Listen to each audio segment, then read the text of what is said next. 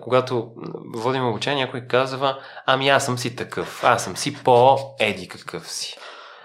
На, на практика това изречение, ако трябва да го преведем на езика на емоционалната интелигентност, на езика на психологията, означава следното.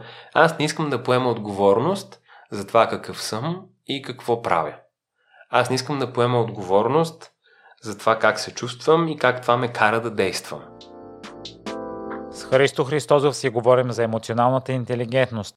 Ицо има международен сертификат по методиката на Стивън Кови.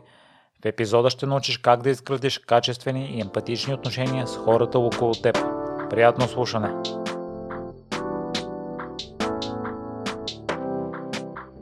Здравей, Ицо! Много ми е драго да те видя и тук. Здрасти, Миро, и на мен ми е приятно да бъда част от uh, твоя подкаст на Примиримите. Ние се запознахме случайно на една от лекциите на Able и може би заради теб разбрах какво е емоционална интелигентност и не съм осъзнавал, че има такъв е, израз, може би, че това може да се развива или може и да съм го срещал в е, миналото, но ти понеси информацията по приятен начин. Та първо ще дадеш едно определение за слушателите, които евентуално не са запознати. Емоционална интелигентност е едно сравнително ново понятие. Може да кажем в приложната психология, организационната психология много се използва с цел да обобщи а, всичките умения, а, свързани с това да познаваме, да разбираме себе си, да познаваме, да разбираме начина по който се чувстваме, как това влияе на нашите решения, на нашето поведение, да можем да управляваме поведението си, да бъдем устойчиви, да проявяваме търпение, да сме мотивирани или пък да проявяваме емпатия към другите, да разбираме, да си даваме сметка как останалите се чувстват, как техните емоции пък влияят на тяхното поведение, да изграждаме взаимоотношения с другите, да влияем позитивно. И така, изброявайки, може би и ти и слушателите си дават сметка, че емоционална интелигентност в този смисъл е всичко. Тоест, това е едно понятие, което е доста изкуствено. То, то не може да обхване а, огромния а, спектър от, аз казах умения, но то не става просто само за умения, а, от компетенции, от концепции, които а, са вложени вътре. Както казва един а, колега Слави Стоев, емоционалната интелигентност е по-скоро един бранд. Бранд, който наистина стана много актуален и всъщност най-простичкият начин да, да го обозначим е да кажем, искаме да създадем интелигентен баланс между разум и емоция. Тоест, хем да сме така, добри в това да познаваме, да оценяваме, да, да знаем, но и да чувстваме да а, изпитваме, да, да преживяваме. И, и наистина, този баланс между разум и сърце, той е вечна тема а, и в психологията, и в живота. А, в много от а, съвременната литература, за съжаление, се подхожда към темата изключително опростенчески. Т.е. на ниво техники, на ниво поведения. А, разбира се, това не може да бъде така, тъй като емоционалната интелигентност е а, нещо толкова голямо, то, то се учи цял живот. А, съответно, ако искаме и да работим върху него, е нещо, което предполага много сериозна вътрешна работа, много сериозна инвестиция на време и усилия. Ако мога да дам един последен пример, той ще бъде а, от така, Даниел Голман, който може да кажем, че е така бащата на емоционалната интелигентност, човека, който въвежда този бранд понятие. Та, той чрез това понятие се опитва да си отговори на следния въпрос. Защо едни хора а, успяват, а други се провалят? Макар, че формално коефициента им на интелигентност е еднакъв. Защо хора, които имат еднакъв успех в училище, например, или еднаква диплома, или формално еднакви умения, които някакви тестове за умения могат да измерят, а, са устойчиви, щастливи, а, влиятелни, а други могат да са нещастни, неустойчиви и изолирани. Защо и как всъщност, ко- кои са тия фактори, които определят а, това, е, макар и да сме с формално еднакви умения, твърди умения, както се казва в теорията, а, всъщност да постигаме различни резултати. И всичко това може да кажем, че е емоционална интелигентност. Тоест, може да си представиш, това е малко като да умението да живеем, умението да преживяваме, умението да сме щастливи. Огромно е. Да, от нещата, които описам, наистина е така и аз попаднах на един клип на Джордан Питърсън в YouTube и той сподели, че не съществува такова нещо като емоционална интелигентност. Тъм, само, по себе си, само по себе си не. А, просто е, е, той е комплекс от много-много, както казах, концепции и умения. А, не, не е такава хомогенна концепция, която може да разгледаме просто и да кажем това е. Както, както не може да кажем а, какво е а, умението да живеем щастливо, например. Какво е това? Има ли такова нещо? Има ли такова умение? Нали, може би сме го чували някъде да се използва по този начин, но едва ли можем да кажем какво това означава. А, така и с емоционалната интелигентност, а, предвид, че емоциите сами по себе си са толкова много, толкова различни, по толкова различни начини ни влияят, по толкова различен начин се формират, ние самите личностно и поведенчески сме толкова различни, така и емоционалната интелигентност просто е, е, е нещо много, много пъстро, за което може да си говорим все пак. То може да бъде м- така разкостено, може да бъде разделено на, на да ги наречем компетенции, т.е. групи от умения. И ако ми позволиш, мога да направя така една може. основна рамка, един скелет. А, теоретиците на емоционалната интелигентност говорят за, разбира се, много важно тук да кажем, подхода винаги е отвътре навън, от мен към другите. Или разбирането, че колкото по-добре разбирам, познавам, управлявам себе си, толкова по-добре мога да разбирам, познавам, взаимодействам с други. И така, поглеждайки към, към темата, може да кажем, че има две основни компетенции, свързани с себе си. И те са самосъзнание или това да разбирам себе си, да познавам своите емоции, да познавам своите силни страни, своите ограничения, да знам как това влияе на другите. И самоуправление, много често то се нарича погрешно самоконтрол, но самоконтрол е много по-тясното понятие. Тук не става просто само за управление, т.е. За, за контролиране на себе си, за това как управлявам своите емоции, как управлявам своето поведение, но и своето време също, как действам в различни ситуации. Тук, разбира се, може да говорим за устойчивост, за мотивация, за, както казах, начина по който разпределям, управлявам време, дисциплинираност, последователност, търпение. Всички тия теми могат да бъдат сложени в тая група самоуправление. И втората а, така група, свързани с взаимодействието с другите, първата отново е познавателна. Разбиране на другите, емпатия към другите, познаване на, на другите, техните емоции, състояния, поведения, настроения. И втората а, голяма компетенция е свързана вече с активното взаимодействие с другите. А, това е комуникацията, позитивното влияние, вдъхновяването на другите, разрешаването на конфликти, ако щеш. Тоест всичко, което вече включва не просто да разбирам, а да активно да взаимодействам. Това са така четирите основни самосъзнание, самоуправление, разбиране на другите емпатия и взаимодействие с другите. Управление на взаимоотношения също може да го срещнат хората. Разбира се, около това много други теми, като например управление на конфликти, управление на, на лична мотивация или самомотивиране, както може да го видим в някои книги. много интересна темата за автентичността или какво е истинското аз, какво е имитираното, манипулираното, много интересна тема, все по-актуална също става за така наречената емоционална разсъдливост или начина по който вземаме решения.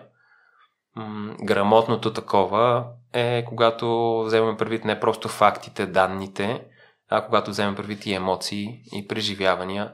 И всъщност всички тия фактори ги слагаме а, заедно и теглим, а, претегляме накрая, за да може да вземем най-добрите възможни решения. И подозирам, че тук вече наистина става ясно колко е а, необятна а, тая тема за емоционалната интелигентност. А това не е ли до някъде негативно, тъй като се готвех, докато се готвех за разговора, слушах няколко интервюти, много обширно се говори по темата и не може да се изчерпа с всичките. Да, защото, защото това не е една тема, са много теми. И, и, и затова се връщаме на, на това, което Слави Стоев, аз наистина страшно харесвам да го цитирам, че това е бранд. А, тъй като той бранд позволява, например, на консултантските компании, тренинг компаниите, с които и аз работя, и аз работя по такива проекти, и съответно на, най-вече в корпоративен план, да се правят обучения, workshop работилници на тема емоционална интелигентност. Но си даваме сметка, както казах, че това е просто една малка стъпка в една бездна. Нали, моят личен подход към темата беше, разбира се, много четене на литература, разбира се, живота, който ежедневно живея, но лично аз преди години, вече пет, започнах една лична психотерапия, после преминах и в групов психотерапевтичен процес, който ми позволи наистина, наистина да мога да кажа, че съм се докоснал до малко повече от така емоционалната интелигентност лично за себе си, толкова доколкото така, малко по-добре смятам, че започвам да разбирам себе си и покрай това, бидейки отворен към себе си, да мога да бъда по-отворен и по-разбиращи към другите. В кой момент за първ път се сблъска с емоционалната интелигентност и задълбочи познанията си в тази област? И преди малко повече от 10 години м- работех в една компания Saitel, която е аутсорсинг компания, така с сериозен брой служители. И тогава в отдел обучение, в който аз работех и подкрепях обучението, развитието на, на хората, т.е. това са между 1000 и 1500 човека тогава, а, моята роля беше най-вече да подпомагам менеджерите в това те да бъдат добри лидери, а, да бъдат добри в даването на обратна връзка, да бъдат добри в изграждането на взаимоотношения, в решаването на конфликтни ситуации. И тогава, готвейки се, четейки литература, всъщност с колегите все повече си давахме сметка, че уменията, за които говорим, а, те не са просто а, така ни строго дефинирани стъпки, алгоритми, а напротив, за тях стои а, много добро а, познаване на себе си и желание за познаване на другите. А, самия начин по който е устроен а, нашия мозък, аз не искам да влизам в неврологията, тъй като там не съм експерт, но простичко може да кажем, че имаме два типа разсъдливост емоционална и ам, такава а, интелектуална-когнитивна, да, да кажем. А, тази емоционалната е много по-бърза. Нашия емоционален мозък е много по-бърз от нашия рационален такъв. Просто така е устроен но, а, нашето съществуване. И, и за щастие. И за щастие, защото по този начин взима много по-бързи решения, много по-лесно и адекватно, или пък понякога трудно и съвсем неадекватно, а ние реагираме на предизвикателствата на живота. Но, но така или иначе, емоцията е едно задвижване, един импулс за действие. Някои от тия импулси, те са така дълбоко закодирани в нас. И пак казвам за щастие, защото, например, страха в ключови ситуации ни спасява живота ако го нямахме и ако той не активираше, например, нашите там големи скелетни мускули бедрени, нямаше да може да бягаме бързо в страшен момент и щяхме да се оставим да бъдем изядени или там по някакъв начин уязвени от средата, в която живеем. Също така бихме казали, че живота нямаше да бъде толкова красив и м- пъстър, ако не изпитвахме любов, ако не изпитвахме купнеж, радост и така нататък. Тоест, емоциите са изключително важен а, двигател и така, ежедневен спътник, какво, даже не ежедневен, ежесекунден спътник на, на, на нашия живот. И, и още тогава, да се върнем на въпроса ти, аз си дадох сметка, че ам, тая тема просто е важна. Че не може лесно да се слагат нещата в котийки и да се а, затварят в някакви както казах, алгоритми или стъпки, трябва задълбочена работа и познаване на себе си и, и на другите. Та тогава още, м- така, четейки, работейки с групи, започнах да, ам, да мисля по темата, да работя с себе си, да наблюдавам себе си, да търся обратна връзка и да подпомагам другите да правят това.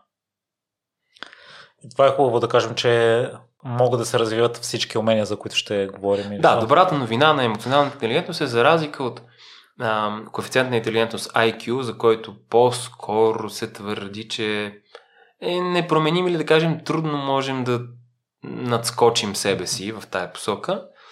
За разлика от това, емоционалната интелигентност, въпреки че е нещо, с което така ние сме белязани поради ред фактори, те могат да са и генетични, могат да бъдат свързани с ам, още ранна детска възраст, съзряване, всякакви други фактори на средата, все пак на базата на а, усилена работа, а, това са умения, които могат да бъдат развивани и подобрявани. Това е добрата новина наистина, че с тая тема ние казваме, м- ние не сме природно а, ниско или високо емоционално интелигентни и това остава така до живот. Не, напротив, да, тръгваме с някакъв багаж, но той може да бъде а, така разширяван, подобряван. И, и затова и разбира се, темата е толкова актуална, затова се правят а, страшно много а, обучени работилници, пишете страшно много книги по темата. А, и, и вижда се все повече а, хора и глобално, и в България за щастие а, се възползват от а, услугите на психолози, терапевти и се вижда, че това може да бъде подобрено. Вижда се, например, че поколението, например, на нашите родители, той е израснал в една друга среда, в която, както и ти самия знаеш, нали, отношението към емоциите не е било като нещо толкова, нещо толкова значимо. Нали, много по-казармено, много по-дисциплинирано е така трябва да се живее. И съответно това е предадено и на начина по който те са възпитавали и нас по някакъв начин. Включително, може би, и ние така израствайки, сме, не сме обръщали чак такова внимание на емоционалната си интелигентност. Но така по поколенията, малко след мен, например, поколението Z, а и поколенията след това, видимо, а, страшно м- активно говорят за това, активно разбират. А това не означава, че живеят по-лесно или че са по-спокойни или че са по-уравновесени. Но със сигурност тая тема става все по-актуална, все по-малко табу. За разлика от време, в което нали, даже все още стои това клише, много често аз го чувам, когато водя обучение, участниците казват, аз съм твърде емоционален. И другите ми казват, че съм твърде емоционална. Или твърде емоционален, съответно. Ами, и добре, че е така. Ние сме емоционални същества и както казах, а, ами ако нямаме а, емоциите, всъщност как, как ще се радваме, наслаждаваме на живота, как ще обичаме, как ще се свързваме с другите, как ще изпитваме ам, купнеш. Също времено с, с това вървят, разбира се, и гнева, и тъгата, и вината, и срама, и разочарованието. Съвсем естествено и важно е да, да имаме това в живота си. Аз ито също работя с терапевти. Препоръчаха ми да си записвам емоциите и си спомням, че в началото при мен фигурираха 3 или 4 всеки ден, но след като премахнах няколко прегради от себе си, се отвори целият спектър от едно от колелото, с, което ги гледам и още нещо. Так, така е, да, самосъзнанието, тая първа голяма компетенция. Едно от важните умения, свързани с него е да умеем да назоваваме емоциите си. Да назоваваме как се чувстваме а, после вече да разбираме защо е, евентуално това е дошло, какво то ни кара да направим, как това се отразява на начина по който мислим, на начина по който вземаме решения. И, и действително, колкото повече ам, си разширим езика за емоциите, а, толкова повече започваме и да си а, даваме сметка колко богата е палитрата от емоции, които можем да изпитваме. Ние също правим такова упражнение в нашите работилници, в което даваме на участниците един списък с много видове емоции и каним да... Всъщност първо ги питаме да изборят всички емоции, които са изпитали през, да кажем, последните 24 или 48 часа. Хората, както и ти казваш, записват 2, 3, 5, 6 неща. Обаче, когато им предоставим списъка, всичките възможни, да, да, да разбира се, това не е изчерпателен списък, но с стотици, изведнъж се оказва, че те могат да се свържат с 30, 40, 50 от тях. Тоест е много важно да имаме език за, за емоциите и да си даваме сметка, например, че позитивните емоции ни разширяват, дават ни възможност да сме по а, така отворени, по... Нашата когнитивна способност се разширява, за разлика от негативните емоции, които по-скоро ни затварят, по-скоро ни ам, така правят да сме по-малко гъвкави, по-малко да поемаме рискове. Ам, и, и съвсем естествено, когато си дадем сметка за това, си казваме просто, ами добре да стимулираме позитивните емоции, да, да ги създаваме за себе си и за другите, защото така просто а, взимаме по-добри решения и, и живеем по-спокойно, живеем по-щастливо. Обратното, когато негативните емоции преобладават, а, една, един простичък пример, може да кажем, че един, един и същи, да кажем, студент или ученик, може да си го представите, когато е а, спокоен, а, удовлетворен, уверен, как би се справил с една задача или с а, един изпит и как би се справил с тази задача и с този изпит, ако е а, се чувства застрашен, а, засрамен а, или, или нещо такова. Тоест, отново виждаме еднакво формално ниво на познание, еднакво ниво на, на подготовка, но заради емоционалното състояние може да има съвсем различно представяне в, в две различни ситуации. И, и, и това е много съществено да си даваме сметка, че много често ние оценяваме това, което другите правят или това, което другите постигат и така с лека ръка казваме някой може, някой не може нещо. Ами не е толкова просто. Някой може и да формално да може, но именно заради такива емоционални блокажи да не, да не може да, да направи крачка, да го реално да покаже, че го може.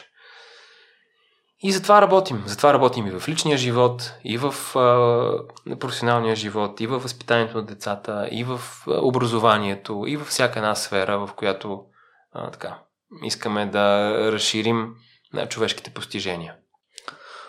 И в връзка с емоционалността, аз си спомням един разговор с майка ми, тъй като а, преди не съм споделяла много с тях, изведнъж им а, изсипах няколко неща събрани с години. Майка ми първоначално ми каза, че не може, не може да се чувстваш така.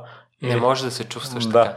И след това, като го споделих това с една от терапевките ми, тя каза, че никой не може да определи по какъв начин аз се чувствам и след това някъде чух, че да, никой не може да определя по какъв начин да, ние да се чувстваме, но не трябва и емоциите да са ни оправдание, да нараняваме другите. Да, разбира се. Ам, тук отваряш страшно много теми с този пример. Ще се опитам да ги обобщя по някакъв начин. Първата е тогава, когато не съм отворен към собствените си емоционални преживявания, има шанс да не съм много отворен и към чуждите.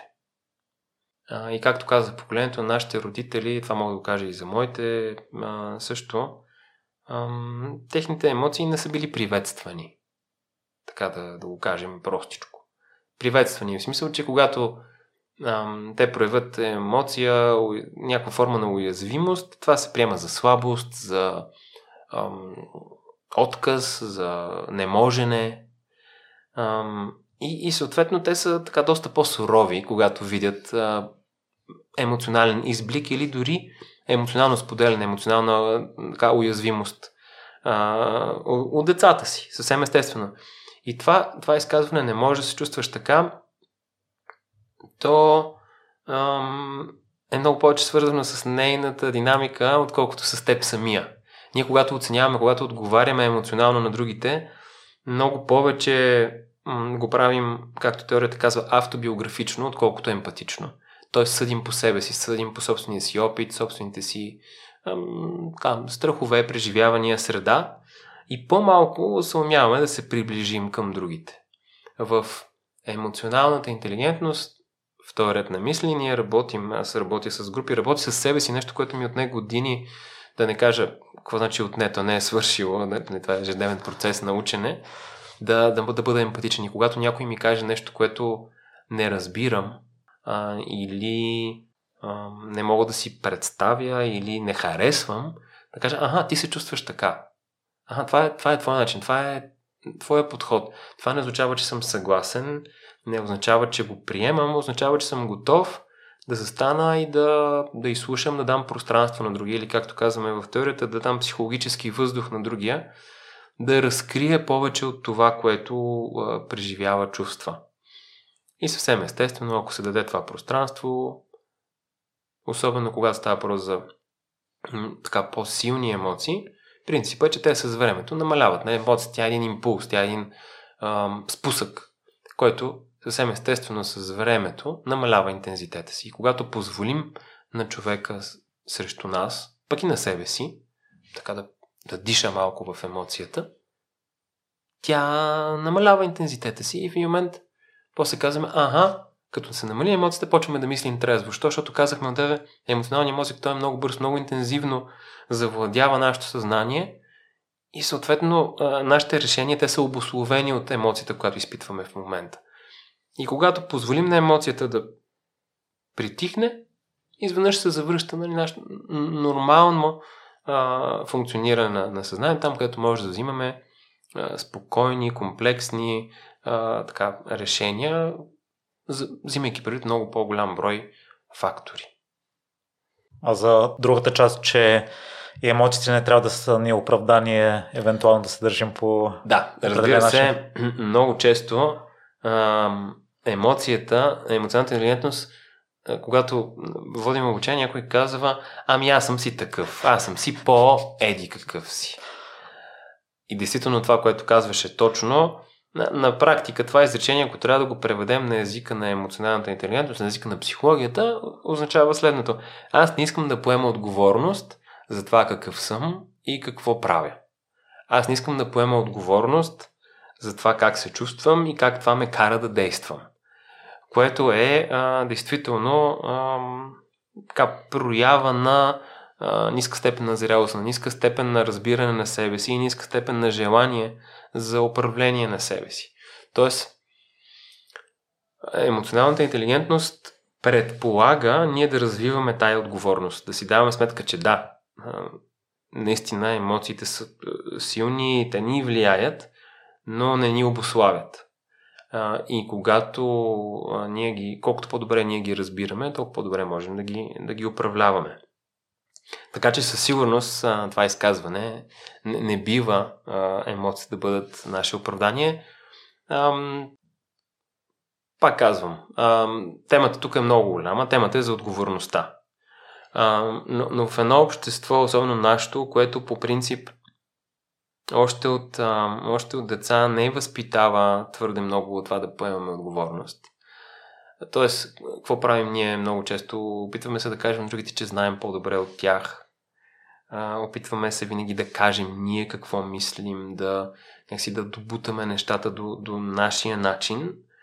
А, съвсем естествено е, че живеем в ам, среда, в която повечето хора ам, не сме свикнали, аз мога да го кажа и за себе си, а, нали, всички знаем какво е да съм проактивен, какво е да съм инициативен, формално го разбирам.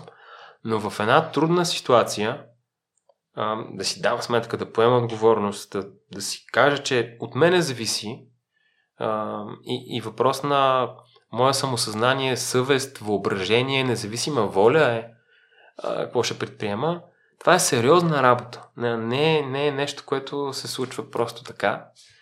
И затова казвам, че, че е процес, в който има нужда от много сериозна работа.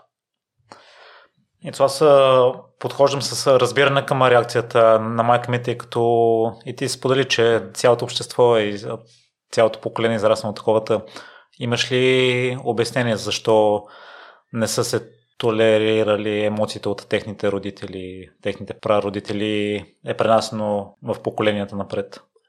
Ами, е, сега това най-вероятно по-добре могат да го кажат социолозите или включно историците, но моята сега една опростенческа, такава тапанарска трактовка ще направя. Тя е, когато в, в един живот човек трябва да се занимава с оцеляването, нали, да, да се занимава с много такива сериозни въпроси, свързани с първите нива от пирамидата на масло, с сигурността, с а, запазването на физическото си благополучие, ам, съвсем естествено е да не се занимава толкова много с а, нали, душевния свят и с някакви неща, които са отвъд това. С, просто е, в момента живеем във време на много по-голямо материално благополучие, в което можем да си позволим да се тързаем за любов, за емоционалните, емоционалните състояния, а не да се тързаем за живота си, за, за сигурността си. Ам, съвсем естествено е. А, разбира се, другото, което пак опростенчески ще кажа, е, че, например, дигитализацията на обществото ни води до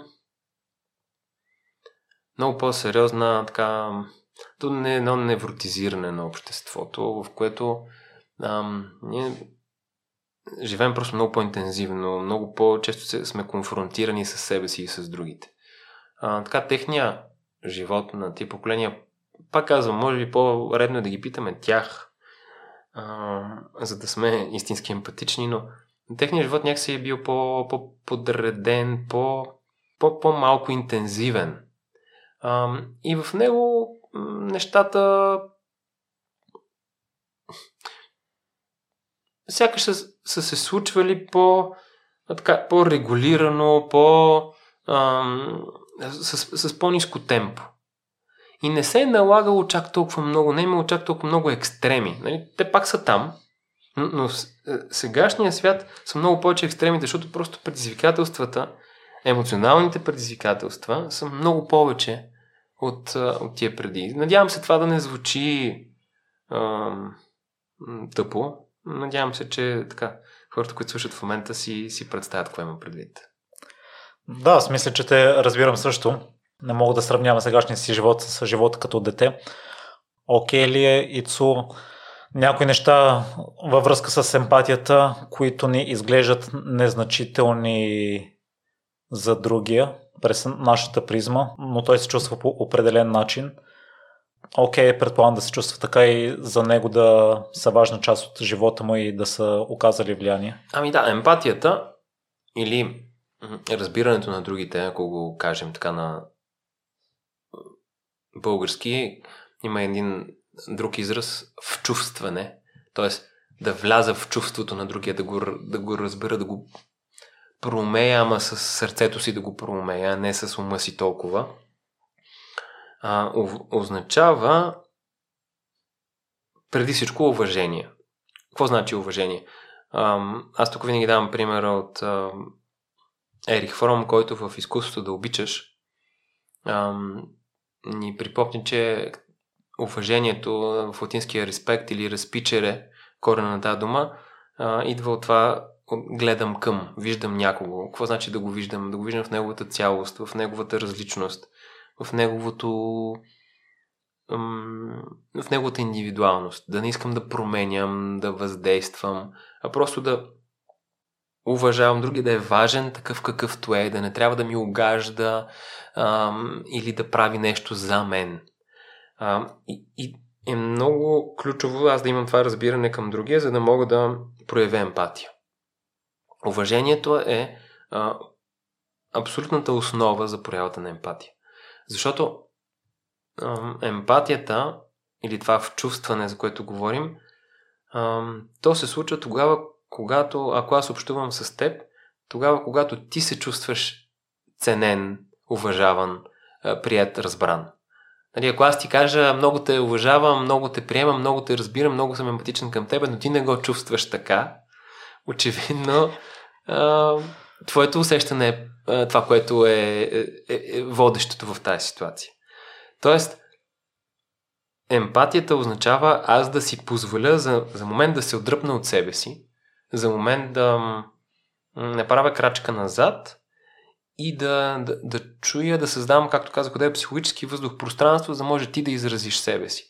Това не означава, че аз нямам мнение, нямам отношение към това, което ти правиш или казваш. Значи, че просто за момент не съм в Аза, не съм в автобиографичното, а съм в Тито. И ще дам един а, или няколко примера. Преди време, след едно обучение, дойде един а, симпатичен човек и ми каза, благодаря ти, а, много беше ценно а, това преживяване за мен. И когато ние чуем такъв комплимент, да кажем, от някого, какво естествено ни идва да кажем, много ти благодаря. И това е съвсем естествена и съвсем нормална реакция, но всъщност тя е автобиографична. Отново, защото по този начин аз не се занимавам с това, което другия е казал, а с моята реакция, с моята рецепция на това, което е казал. И сега ще кажа различното. Тогава аз си казах, аха, я да пробвам по другия, по емпатичен начин и казах на човека, аха, той за тебе това е било ценно, което се случи днес. И представи си какъв отговор дойде. Какво дойде? Допълнително. Ами човека почна да разказва. Да, ценно беше, това беше, онова беше, това преживях, за това си дадох сметка. Тоест, позволих на този човек да, да се разкрие, да, да разкаже повече. С което искам да кажа, че дори понякога... Сам преди да продължиш, има ли разлика между това, което ти каза, защото аз бих го попитал, кое беше ценно за теб? Ами, също става, а, макар че в, в този въпрос нали, има някаква форма отново на искам сега да аз да си извлека някаква информация. В а, комуникацията това се нарича сондиране или пробинг на английски. Това са едни такива, то е интерогативно. То разпитвам другия с цел да си извлека някаква информация за себе си. А това, което аз ти казах като пример беше, ага, ти си се почувствал така, за теб това е било ценно. Тук няма аз и моята информация, която ще извличам, а има, ага, това е твоето преживяване, искаш да разкажеш повече. И, и има разлика, да. Та, думата ми беше, че дори едно благодаря, всъщност, то не е емпатично, то е автобиографично. Същото е с съжалявам. Тогава, когато някой казва, почувствах се зле от това, което ти направи, ние казваме съжалявам. Ама за кое точно съжаляваме? Автобиографично бързаме да, да реагираме. А емпатията тук би изглеждала така. Ако другия каже, нарани ме, не ми харесва това, което направи, да кажем, аха, т.е. ти се почувствал уязвен, зле или изглеждаш разстроен, разочарован, да позволим на другия да разкаже повече, да, да а, даде малко ако контекст. другия няма желание да каже да, или да отговори с една дума. Възможно е, там където особено степента на доверие е ниска, може това да последва. Т.е. той е емпатичен отговор, който аз давам като подход, той не е универсален а, инструмент за това да накараме другия да говори. Не, то е една предпоставка другия, ако иска да сподели повече. Но при всички случаи, след като другия разкрие повече, ако ние тогава кажем, ага, съжалявам, или ага, сега те разбирам, тогава това има съвсем друга стойност, защото то е наистина функция на много повече контекст. И ам, на смисъл и на чувства контекст. Та, та трябва да внимаваме с разбирам те, съгласен съм, не съм съгласен, ам, съжалявам, извинявай, всички тия неща, които ние бързаме да кажем. Аз не казвам да не ги ползваме, напротив, нека, но, но те да дойдат едва в момента, в когато, когато ам, те стъпват върху максимално много контекст. Както казах, контекст и на смисъл, и на, и на чувства. А за да се случи това, трябва да дадем пространство на другия да изрази тия а, чувства. И той е смисъл, тия думи, истории, каквото има там. Но, но това е много трудно. Това е много трудно, особено когато а, не сме съгласни с някого. Представи си, че, например, общуваш с някого, който ти каже, а, аз имах разговор с мой близък, с когато си пътувахме в колата и той изведнъж погледна нагоре и каза, ето ги, като деца нямаше такива следи от самолети. А, ето ги, наистина, те ни облъчват, те ни заразяват и така нататък. И аз в първи момент, както и много хора, ни, ми дойде да кажа какво. Това са глупости или абе, защо се доверяваш на манипулации и така нататък. Тоест започна да убеждавам, да съдя, да интерпретирам или да съветвам, да кажа прочети, образовай се, не дай да говориш така. А пък емпатично тук е, аха, т.е. ти мислиш, че това е опасно. Ти мислиш, че това е такова. И, и знаеш, коя е най-голямата сила на тая реакция? Най-голямата сила е, че това е най-добрият начин а, човек срещу нас да помисли. Включително да се разколебае. Защо? Ами защото емпатията, този емпатичен подход позволява на други да поема отговорност за това, което току-що е казал или направил. Ако аз директно почна да го убеждавам или да я убеждавам в случая, какво правя? Отнемам отговорността и поемам аз. Аз искам да водя в този разговор. А ако каже, ага, ти така мислиш, за тебе това е такова, какво става с другия човек? Ами, изведнъж при него се връща топката и този друг човек трябва да помисли, да осъзнае, да се спре за момент и евентуално да поясни, да разкаже повече, което е поемане на отговорност. А, включително ще разкажа един последен пример в тази посока. Надявам се, че не са много примерите. Но, но, но той за мен е много важен с един мой колега преди повече от 10 години. Човек, който страшно харесвам, мога да кажа, че след това станахме и приятели. Пътувахме за един тимбилдинг много отдавна. И по време на пътуването той каза нещо от сорта на Ей, шибаните турци. И аз го чух, това е малко се същисах. Но о, тогава си спомням, тогава не съм знаел какво е емпатично слушане. А, обаче а, си казах, я да видим то човек какво има предвид. И всъщност каза, ага, ти мразиш турците, не ги харесваш. И той каза, да, и сподели там някакви истории. А, които каза, ага, за тебе тия истории са, са така, белязали са те и, и до ден днешен изпитваш тази негативна емоция. И той, да, та, та, та, та, та. Разказа си. Много неща сподели, вече не ги помня в интерес на истината. И аз слушах, слушах, слушах, може би, не знам, 10-15 минути, 20 минути. А, той говореше. Аз, аз единствено го ам, подканях с е такива едни емпатични, те се казват отразявания. Т.е. отразявам това, което той казва, или чувството, или смисъла, за да му покажа, ага, това е което чувам, това ли имаш предвид, кажи повече, ако искаш.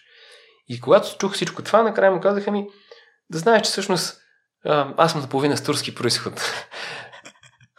и, и се спомням как той тогава просто се сепна, ужаси се а, изпита страшно голям срам а, за нещата, които беше казал. Разбира се, това не е било тогава формално моя цел. А, защото, пак казвам, не съм си давал сметка много какво правя. Просто този разговор така след време си дадох.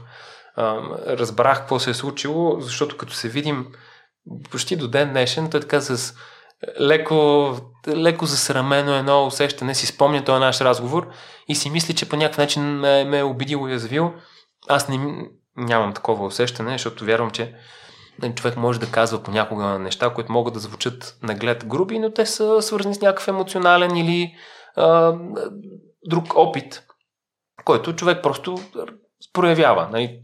В момента, в който до който това не се, не се превърне в физическа агресия, за мен е просто интересно и нищо повече.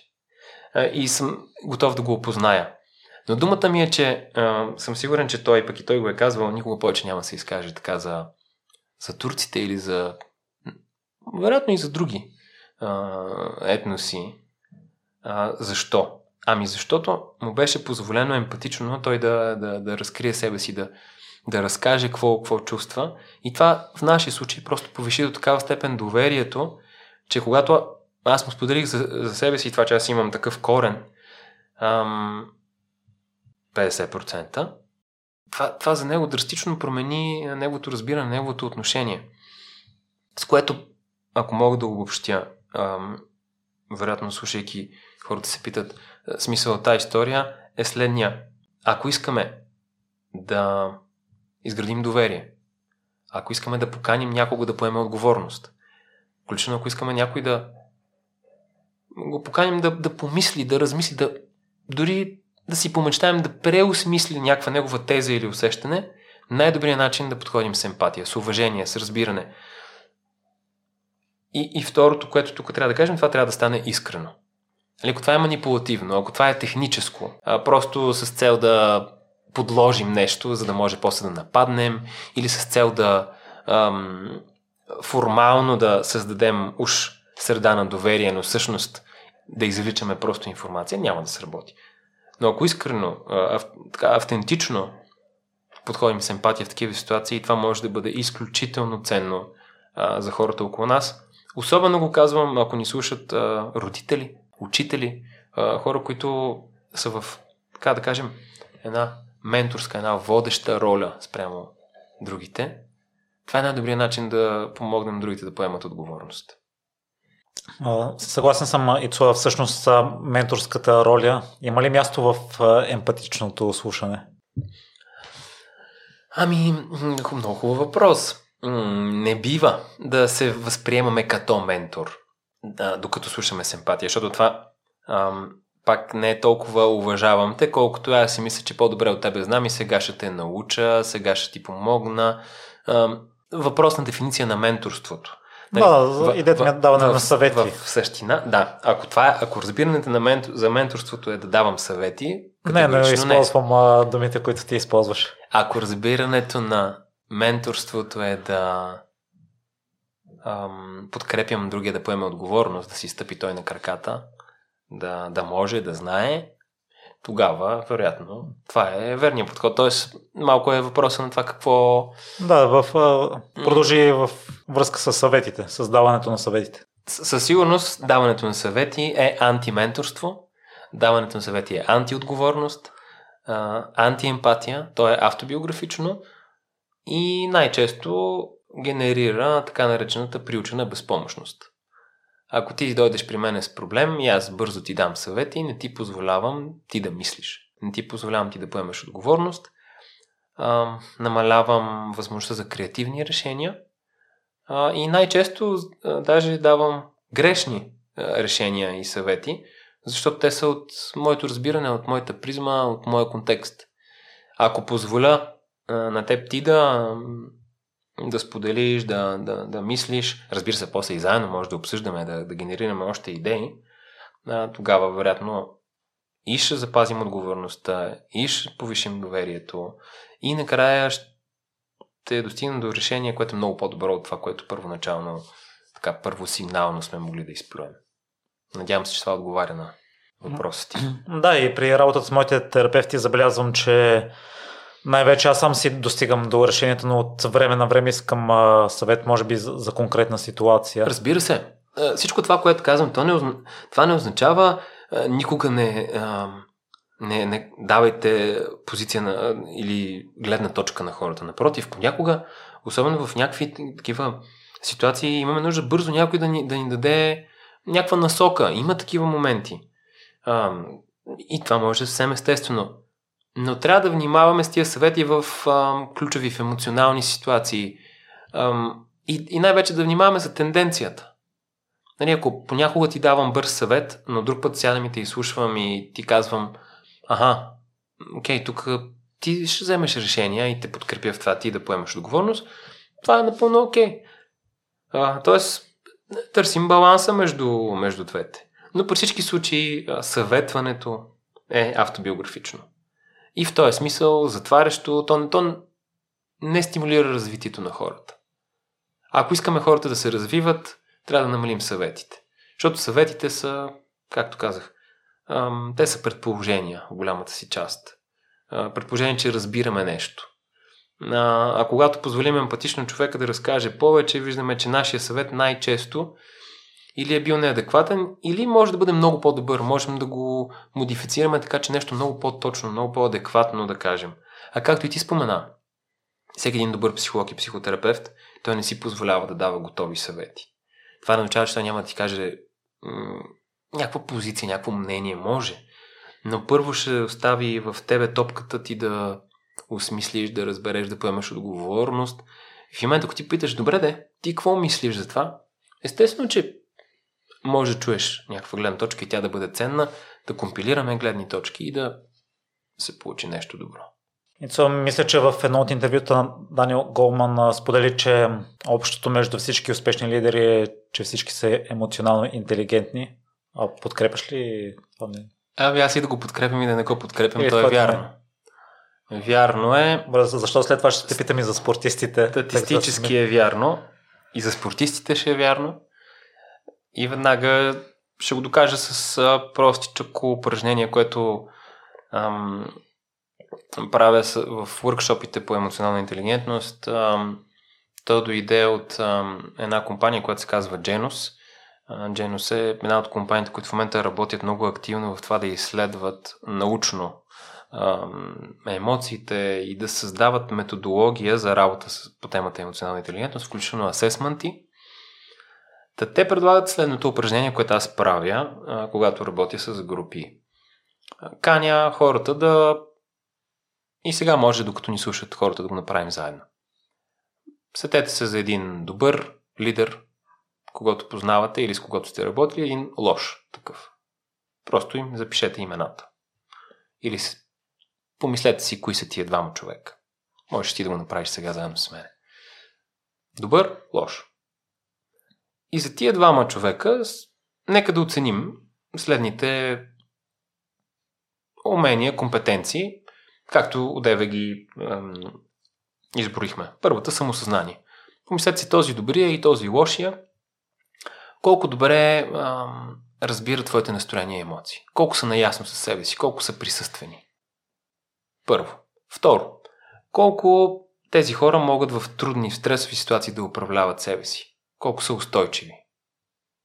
Колко добре проявяват а, самоконтрол. Трето. Колко а, тези хора а, проявяват разбиране, внимание към емоциите, настроенията, преживяванията на другите. Слушат. И последно, колко тези хора дават а, конструктивна обратна връзка, влияят вдъхновяващо на другите. Ами най-често оценката при един и при другия съвсем естествено показва, че добрият лидер има високо самосъзнание, високо самоуправление, високо ниво на емпатия и се умява да влияе на база на всичко това позитивно, а при лошия точно обратното. Но по-интересното е друго. Това беше една нали, да кажем, по-скоро математически е, мерим. Защото може да го мерите, ние го правим с е, скала от 1 до 5, например. 5 е висока проява, 1 е ниска. Но това е, както казах, математическото, да кажем, че може да оставим за момент на страна. Но по-интересно е, ако кажем, как сте се чувствали, как си се чувствал около единия и другия тип лидер. И си спомни, какво е твоето усещане при добрия, при лошия. Отговорите, които най-често получаваме, Какви си представяш, ще мога да придобрия, чуваме. Чувствам се разбран, оценен. Спокоен, ам, уверен. А при лошия, хората най-често казват, чувствам се, много често чувам на штрек. В една несигурност, в една неувереност. Какво, какво показва това, ако върнем към нещо, което в началото казах? Ами в една сигурна, спокойна, уверена среда хората взимат по-добри решения. Просто са по-активни, по-смели, по-осъзнати. В една среда, в която хората са на штрек, оплашени, несигурни, те са по-сковани, по-затворени, по-малко са склонни да поемат рискове. И, и съвсем естествено тук може да кажем каква е връзката между лидерството и емоционалната интелигентност. Просто една емоционално интелигентна среда предполага по-високи резултати. Защото тези първите просто постигат повече. Сети се, просто пример от училище, сети се един клас, в който има не знам, класен ръководител, който е създал динамика на увереност, на спокойствие, на споделяне.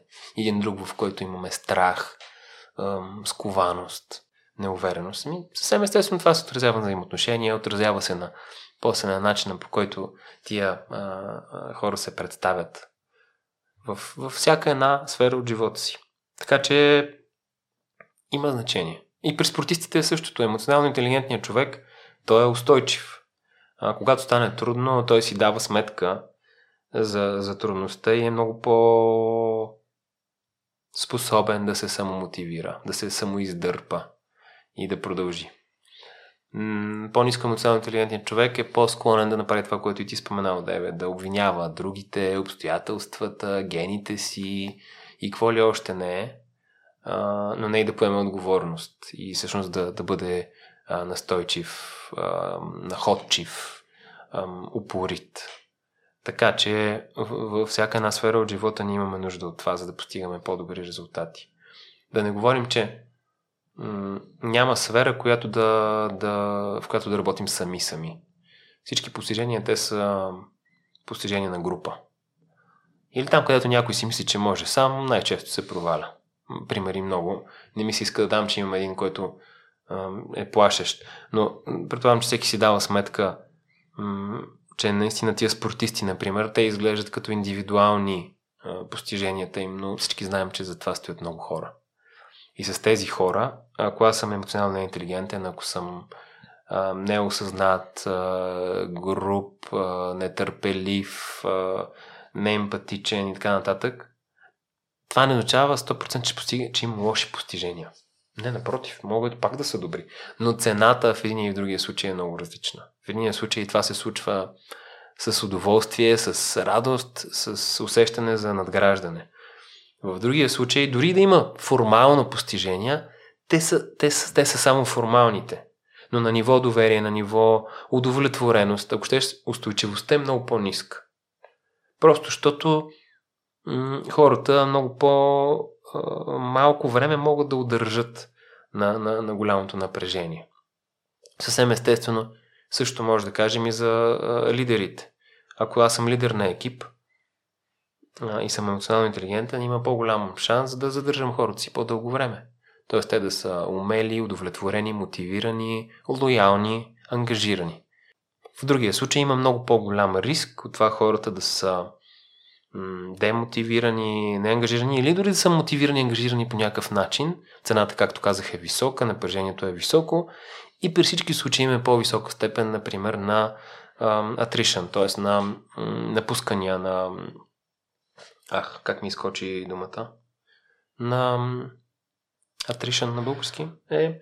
Не знам какво защото текучество. Текучество, точно така, разбира се, текучество и благодаря ти. Текучеството е много по-голямо. Или дори да не е, пак казвам, окей, дори да по някакъв начин да случват нещата, цената е много по-висока. Ам, така че емоционалната интелигентност е гарант за това, че не просто има резултати, а начинът по който се постигат е здравословен. За нас, за хората около нас. Здравословен смисъл на устойчив и дългосрочен. От тук няколко въпроса ми изникнаха. Нека първо с лидерите емоционалната интелигентност. Нещата, които сподели ИЦЕ, олдскул метода е, че трябва да си груп, трябва да викаш на служителите си. Тъй като емоционално интелигентен човек, има ли роля това или просто в една спокойна среда всеки разбира своята роля и не е необходимо допълнително да му се припомня какви са му задълженията? Еми, гледай сега, зависи от задачите а, и от целта.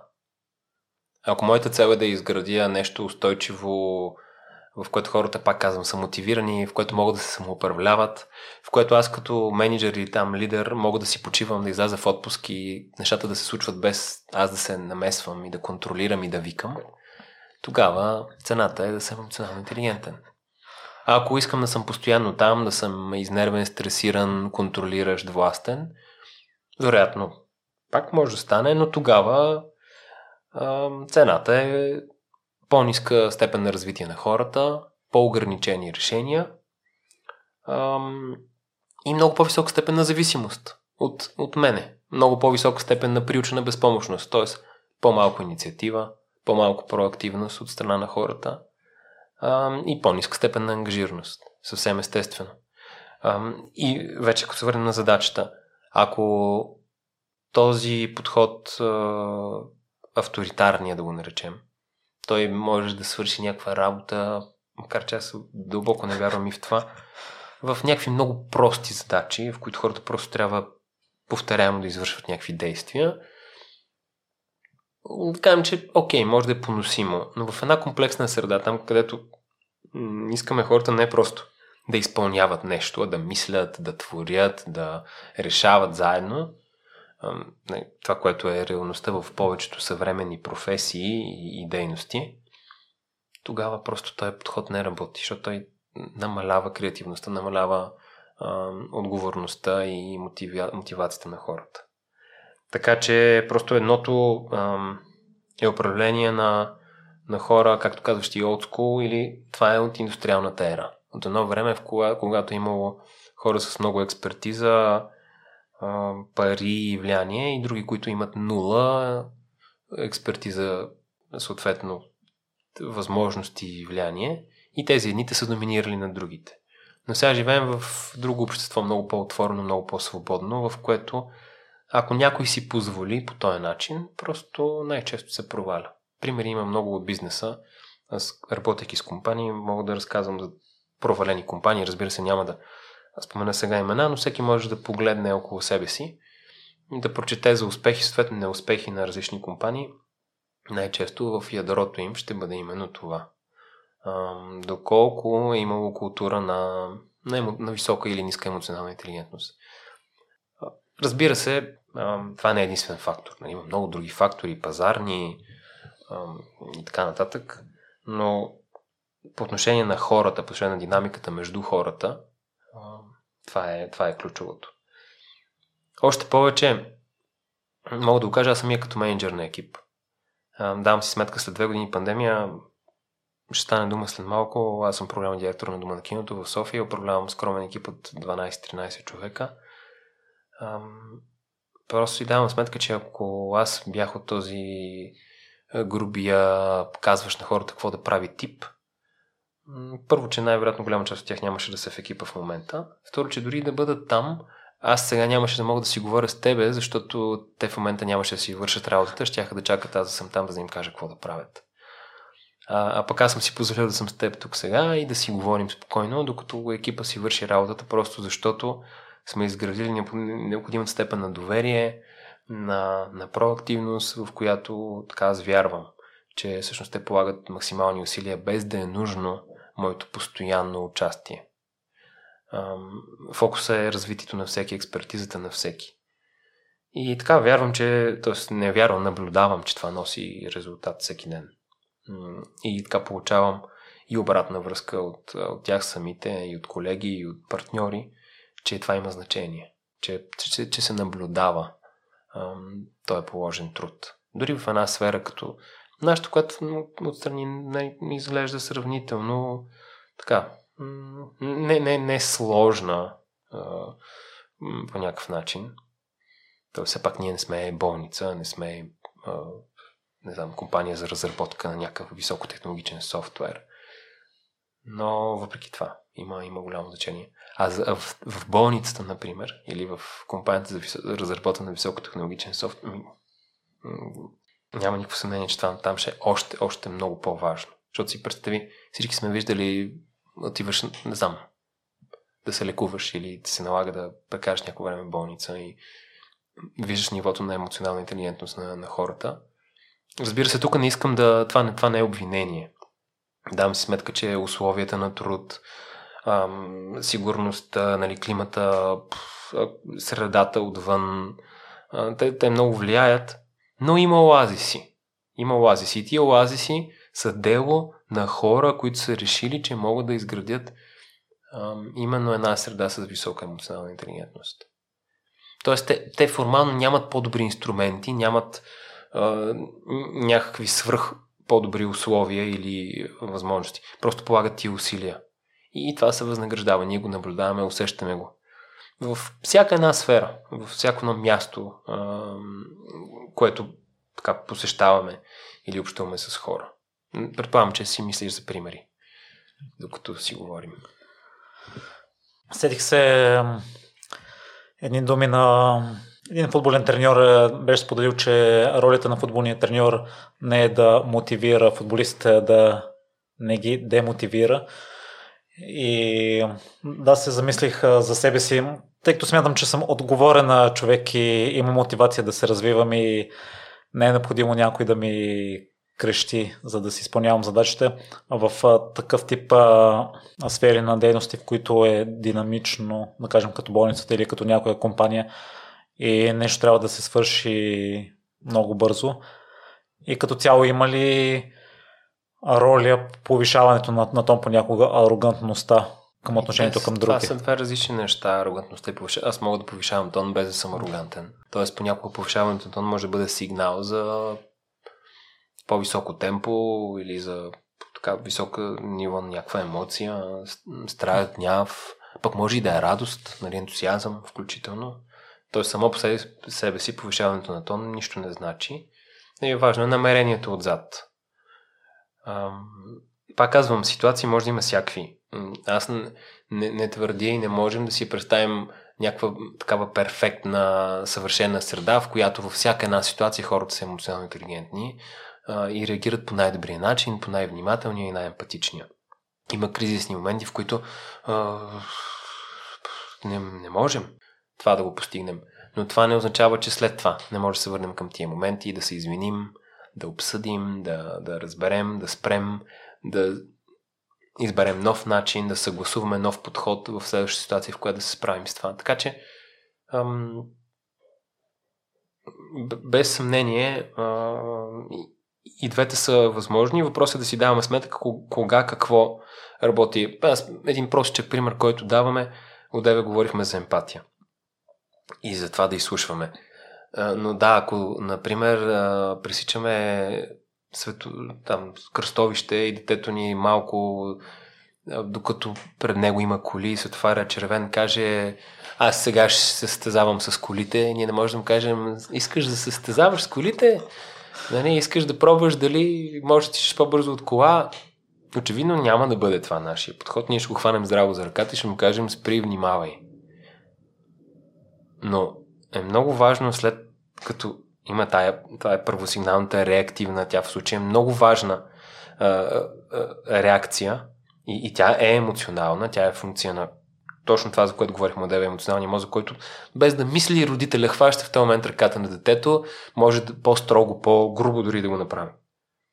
И това е окей, okay, даже в случая е здравословно. Но, но е важна и способността после, когато се потуши, така, успокои ситуацията, да може да седне да го погледне в очите това дете и да каже, ага, преди малко това се случи и аз реагирах по първосигнално, остро или грубо или там каквото е, защото за мен е важно, нали, това, това беше нашия начин да се справим с този простичък кризисен момент. И ако това е една банална ситуация, то нали, има много по-страшни, в които, пак казвам, може това да бъде а, а, фактор. Но, но е важно после да може да спрем и да, да, да говорим за това по емоционално интелигентен начин. Тоест не винаги в а, момента сме способни, но нищо не ни пречи да отделим време след това. Тоест не не е непоправимо за щастие. Макар, че в книгата на Даниел Голман, ако някой се зачете емоционалната интелигентност, това е така, по някакъв начин ам, да, една от най-важните книги в тази посока, макар че вече е доста стара и има допълнени издания, но така или иначе в нея има един пример, в който Даниел Гоман разказва за баща, който прибирайки се усеща шум в къщата. Мисли си, че детето му е спи при приятелка, взима някакво там оръжие и влиза в стаята на детето си, което дете се е скрило в гардероба и скача с крясък, за да изненада родителите си. То си мисли, че ще ги изненада приятно, само че бащата в паниката си, в страха си, в желанието си за защити, ето тук емоционално, нали, първо сигнално подхожда, всъщност застрелва детето си. Тоест, какво казвам с този пример? Че както в една ситуация може да бъде много здравословно нали, да дадем воля на емоцията, така и може да бъде много опасно понякога да, да, така, да позволим тази емоция да ни завладее. Ето такъв пример. Ужасяващ, ужасяващ наистина. Но това е още едно доказателство колко темата е тежка, сериозна. Нали, не е нещо, което ние тук в един разговор и аз с, с мой опит, който е много повече все пак в една също безопасна среда. Нали, аз не работя с а, клинични случаи. А, това е работа на, на психиатри и терапевти нали, в по-добрите ситуации. Аз работя в корпоративна среда или в сферата на културата, където все пак говорим за едни проблеми, които не са в сферата на, на страшното. И, и там емоционалната интелигентност, бих казал, с малко усилие може да постигне много, много добри а, така, подобрения. Да, и от а, разговор до момента осъзнавам, че дори да променим малко дадени неща, могат да имат изключителен голям ефект. Ами да, веднага ще ти дам един пример. Един от а, колегите, с които работя, той е изключителен перфекционист, аналитичен тип човек, който обича нещата да се случват качествено на време, обича да предвижда рискове, да, да ги управлява тия рискове. Не обича съответно да се случват пропуски и грешки. Та, ам, в такива ситуации, които обаче се случват такива неща, той може да стане по-емоционален, по-рязък.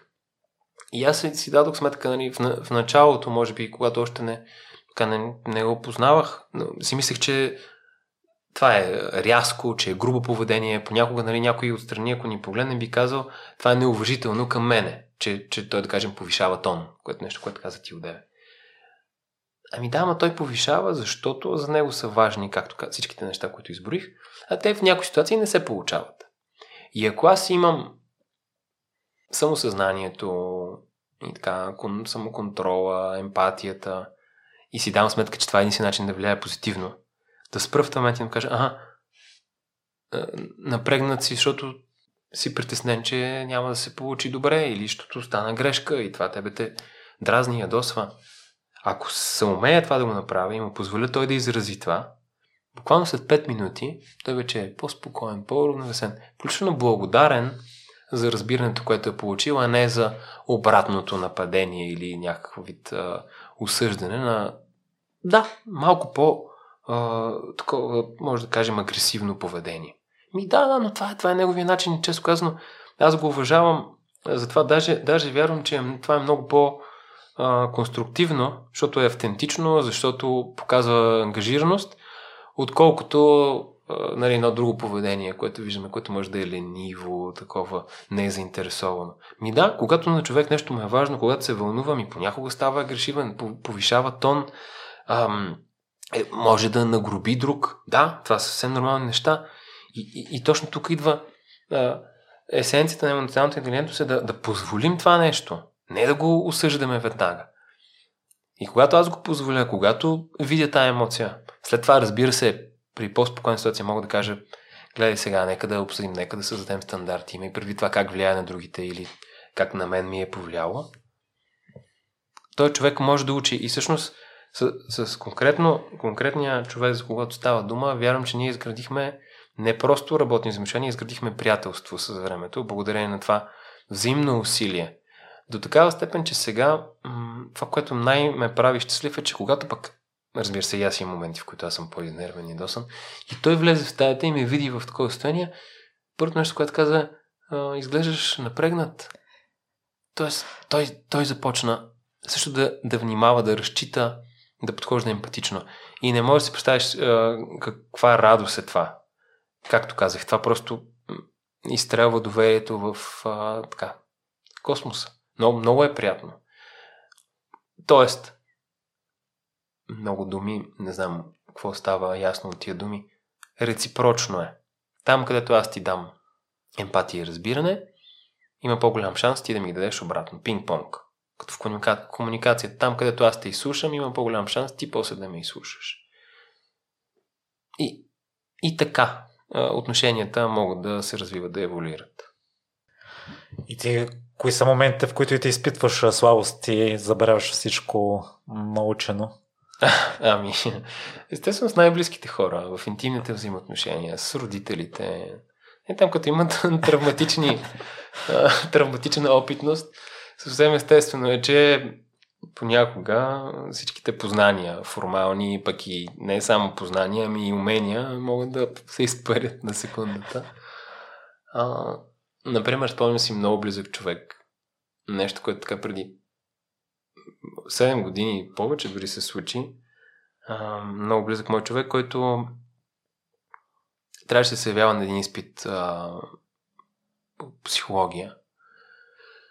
И нали, ние много бяхме говорили за това, че предстои този изпит. Той положи страшно много усилия. Вероятно имаше и познания. Аз включително подкрепях тая подготовка. И той отиде на изпита. Нали, двамата очаквахме, ще се справи супер. И аз като близък човек подкрепям, стоя там, мисля. И изведнъж той се обажда и казва, ми аз си излязох а, реших, че няма да се справя и просто се отказах. И си спомням аз а, бях на работа, като ми се обади и, и явно виж колко е... Ам, така, силно било моето желание, моето очакване той да се справи, че буквално се разкрещях на среща. Как, защо си позволяваш така да плюеш на усилията си? Това е м- тъпо решение, лошо и така нататък. Тоест, аз вместо да подходя тогава емпатично и да покажа, добре, взел си това решение, защото почувства си, че това ти е лимита. Това е емпатията в този момент. Това не означава, че на мен ми харесва и че съм съгласен. Означава, че човека така е подходил. Това си направил. И да позволят, очевидно, нали, той ако е могъл повече, ще да го направи. Ние всички правим най-доброто, на което сме способни. И, и трябва да уважаваме това. То, то е лимит, който всеки от нас има. Но аз тогава не го уважих. И всъщност на среща се раз, така, реагирах разгневено, лошо. До ден днешен страшно ме е яд за тази моя реакция, защото това разруши едно приятелство тогава. Не казвам, че след това не сме имали добри отношения, но просто м- се отрази на доверието помежду ни. Защо? Ами, защото той е човек в тази ситуация разбира, че аз не съм на негова страна. А пък аз би трябвало да бъда. Тоест, това, включително дори не е моя битка. Представи си колко автобиографично и колко тъпо е, е било това, което направих. М- вместо да покажа разбиране и внимание, да, да, да осъждам на среща. Тоест, човек, който така или иначе очевидно се чувства разочарован, засрамен, изпитва вина за това, което му се е така случило току-що, или което, окей, безотговорно, каквото ще е направил там, но това, това е бил неговия начин. Аз съм го закопал още. И съм показал, ми ето в трудни ситуации не можеш да разчиташ на моята емпатия. А точно тогава има нужда от нея. И ние, когато, както с тебе си говорим в момента спокойно, няма какво да губим, аз, аз и ти може да сме много емпатични един към друг. Но същинските тестове за емпатията са е тогава, когато някой близък човек, пък и случайен човек на улицата, същото, просто има нужда от нашата адекватна така, реакция и разбиране. И когато ние не я дадем, просто това се отразява на доверието. Както казах, в този нашия случай, това създаде пропаст в доверието. Защото той човек от този момент си каза, какво си каза. Аз не мога да бъда слаб, не мога да взимам лоши решения, защото ще ми се карат на среща. И, и това прави много често като родители, това прави много често като приятели, това прави много често като партньори. И когато видим някаква слабост, ние я наказваме допълнително. Което аз тук не, не казвам, бъдете е, толкова щедри, че всичко е позволено, хората си правят каквото искат. Не казвам това.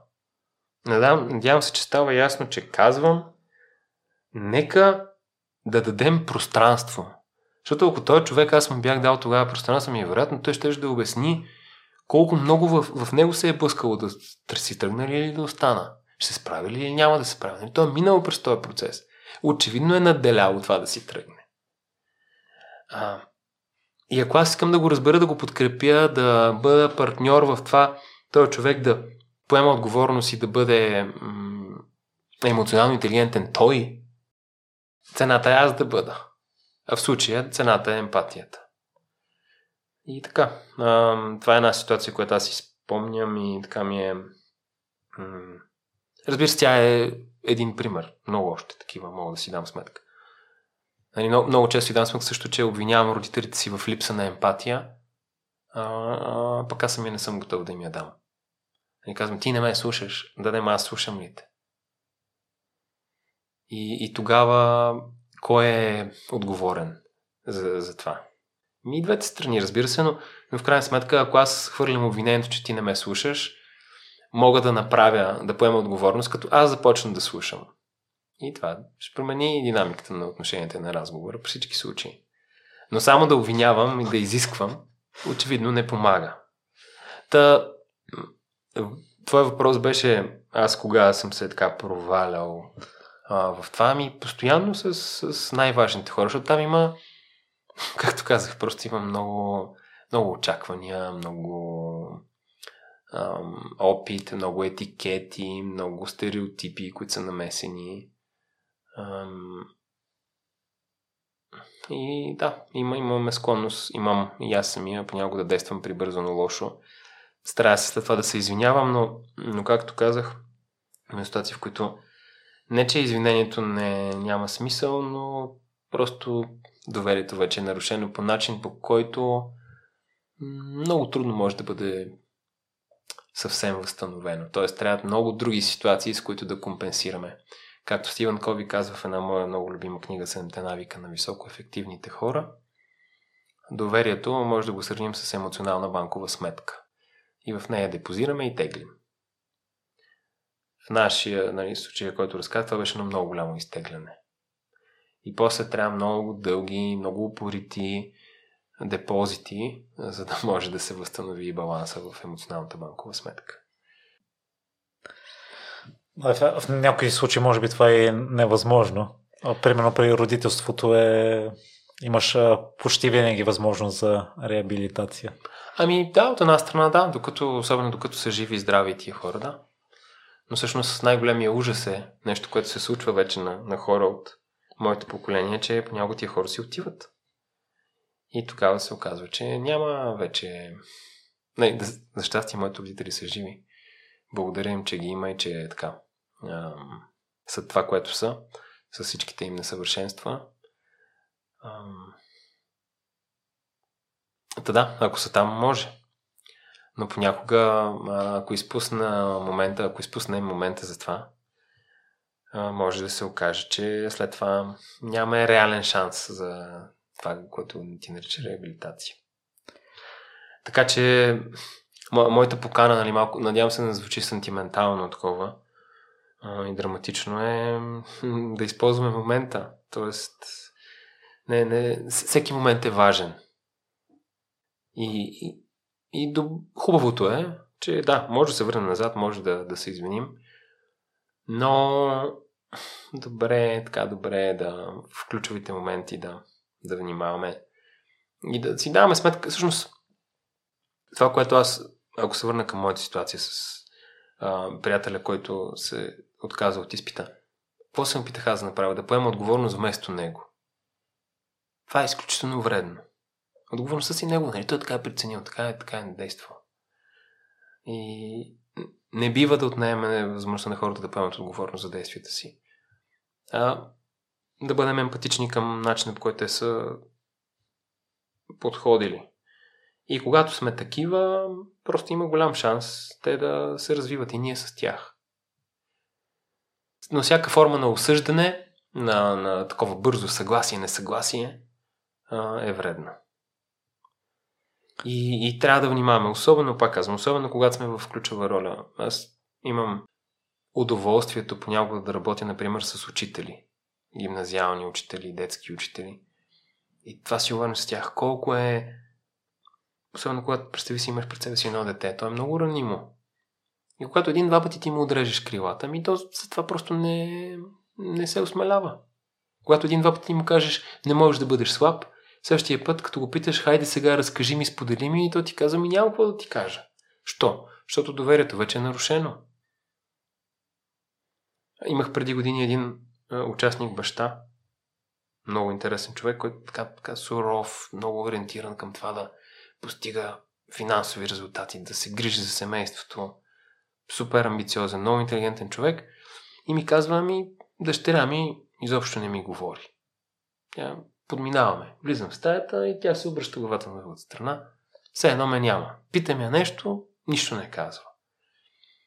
И сега наглед си казваме, лошо се държи това дете. Затворило се. Ама то не се е затворило за миг. Това е процес на затваряне. Защо се е затворило? И почнахме да изследваме с този господин, който за щастие после това всичко го промени и сега има съвсем други отношения с детето си. Като почнахме да изследваме, ми, той самия си даде сметка, че десетки пъти, когато детето е имало нужда от подкрепа, когато то му е казал аз се отказах днес да се явя на изпита или да си напиша контролното, или имам лоша оценка, или а, имам гадже, или нямам идея, там не ми се яде, или ти си тъп баща. Нещо, което бащата го а, по някакъв начин натискам му там бутоните, притеснява го, уязвява го, разгневява го. Той просто е бил суров. Не разбираш, не е емпатичен. И какво прави в един момент детето? Просто си казвам, ми няма смисъл аз да, да споделям, да съм открита, уязвима. И така, и затова се затварям, за да се защитя. И сега, процеса на реабилитиране, който казваш ти на доверието, то е много дълъг тук. И предполагам, че двустранно, тъй като, като сподели примерите, мисля, че е същата ситуация при мен с, може би основно с баща ми, тъй като да, с него не, много, много не, не споделям и връщайки се назад, може би това е причината и наскоро имах една ситуация, в която се контузих в фитнеса от едно упражнение и не можех да ходя нормално и а, го помолих да ме закара до терапевта а, и то стана така. По принцип а, ги крия тези неща и си отивам сам, за да не разбира, защото в миналото е ставала същата ситуация, която стана и тогава повишаване на тон, защо тренираш, защо не си починеш, виж какво си причиняваш. И а, може би аз съм склонен фактически да, да му дам а, този шанс отново и аз да се отворя пред себе си, но предполагам, че е двустранен процес и другото, което може би за първ път а, пред него споделих, което малко преобърна перспективата му. Такова ми е чувство, като му казах, че аз съм си отговорен за mm-hmm. действията и съм си поел риск, спортувам, знам, че мога да се контуза, но mm-hmm. отговорността си е моя. Да. Другото, което можеш да направиш в тази ситуация, пък ако ти си той, който иска да подходи с емпатия, да му каже, а, загрижен си за мен, мислиш, че съм поступил лошо. Представи си да кажеш такова нещо. Ние не сме... Това е, вероятно си звучи странно като подход, но представи си да кажеш такова нещо. Това абсолютно ще го разоръжи.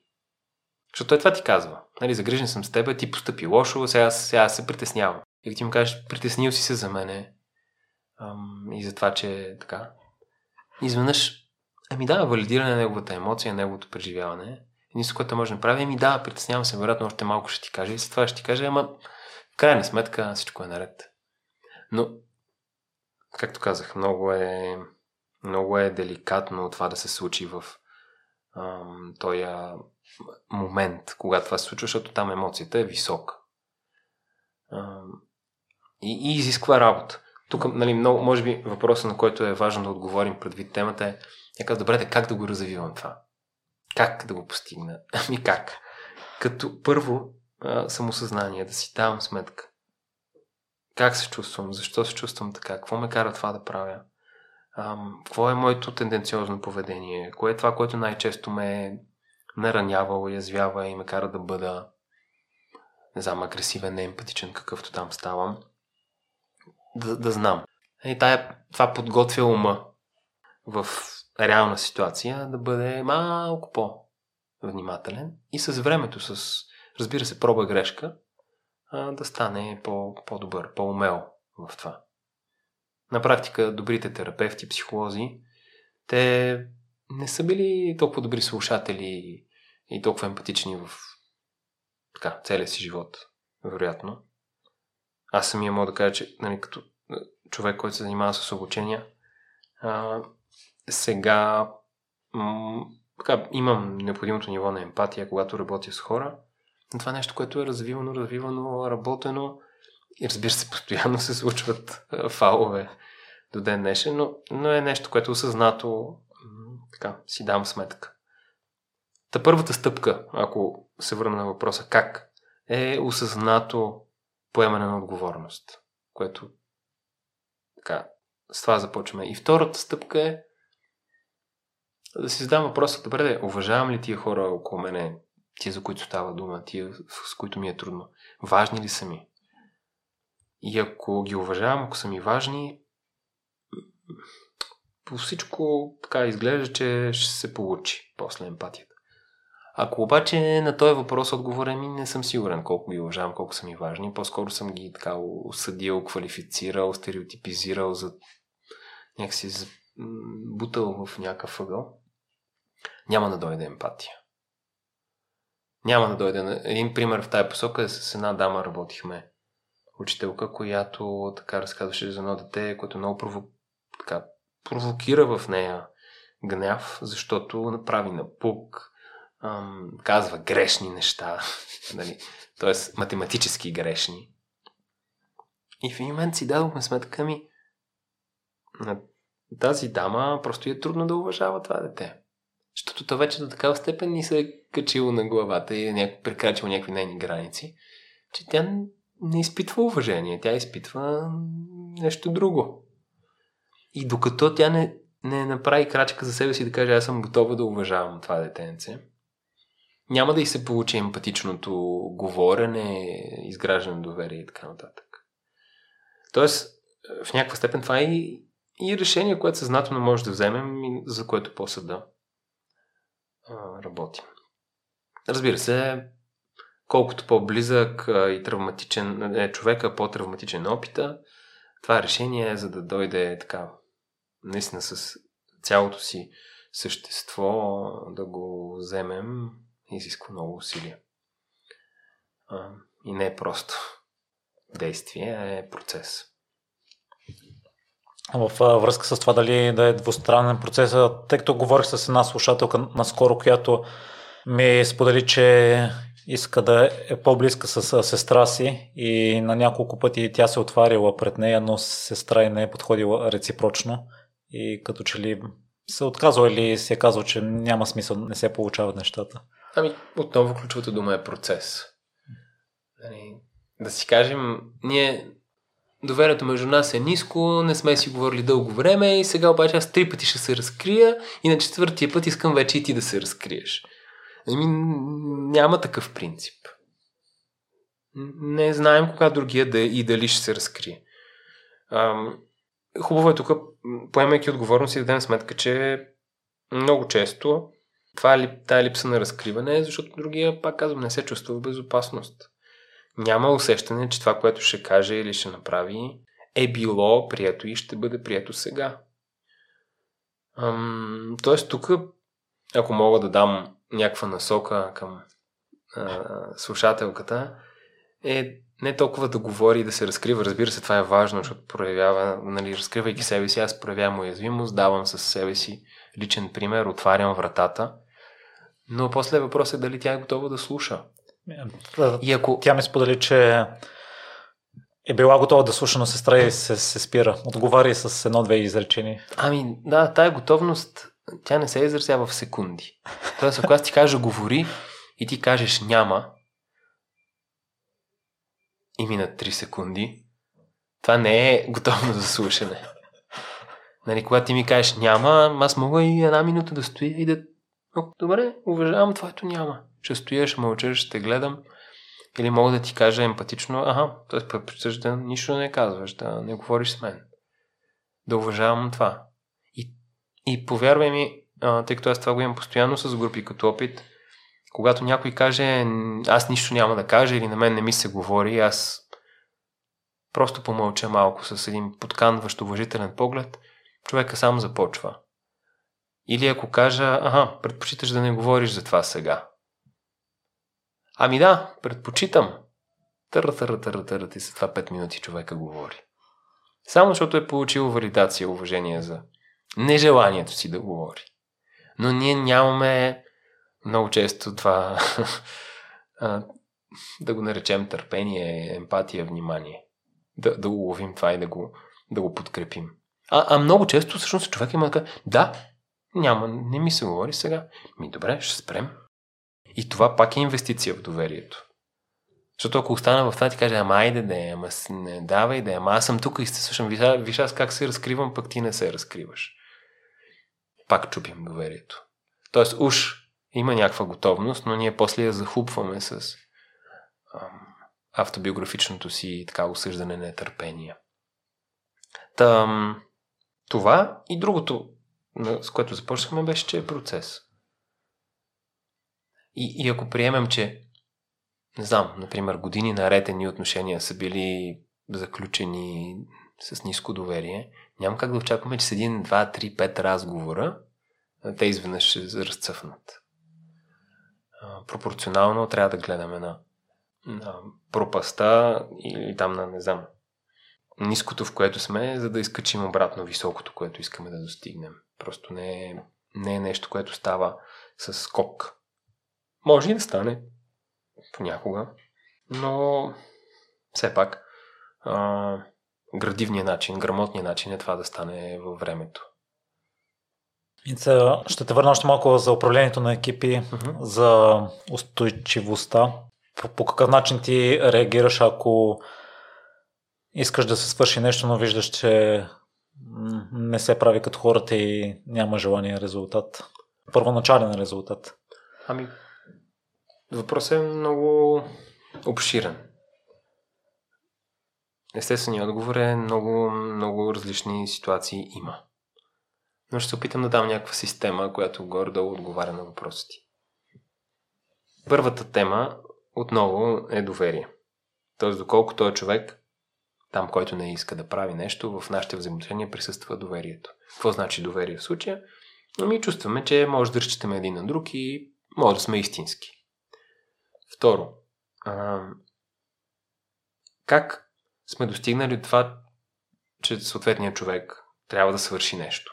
аз съм го наложил, изискал, пробутал, накарал или сме го договорили, обсъдили, изяснили, съгласували. Ако е първото, съвсем естествено има риск то да бъде направено лошо или да не бъде направено изобщо. Тоест посредствено изпълнение гордо като неизпълнение. Ако сме го съгласували и идва следващата стъпка, то да е, да е ясно. Тоест какво точно се очаква от човека, как искаме това да се случи, в какъв срок, какво би се случило, ако не стане. И ако то е ясно, ако е плод на съгласуване, тогава не би трябвало да има никакъв проблем при така нареченото неизпълнение, казва който ти даваш, ние да дадем обратна връзка. Ето сега даже работи с един екип предприемачески, в който имам няколко човека, от които, да кажем, четирима членове от екипа са активни, дават всичко от себе си, един човек е по-дистанциран. Тоест не си спазва ангажиментите, казва, ами всъщност аз нямах време. И, и, и това са въпросите, които трябва да си зададем. Какво е доверието на, на този човек към екипа и обратно, и в екипа? Има ли комфорт този човек да бъде себе си? После как този екип взима решения? как съгласуват всъщност кой какво има да прави. Дали м- в случая човека, който е с по-низката ангажираност, участва активно в дискусиите в вземането на решение или по-скоро м- то е едно такова мълчаливо уж приемане, привидно приемане, но, но, но, но то не е същинско приемане, не е, не е м- такава автентична подкрепа за, за това.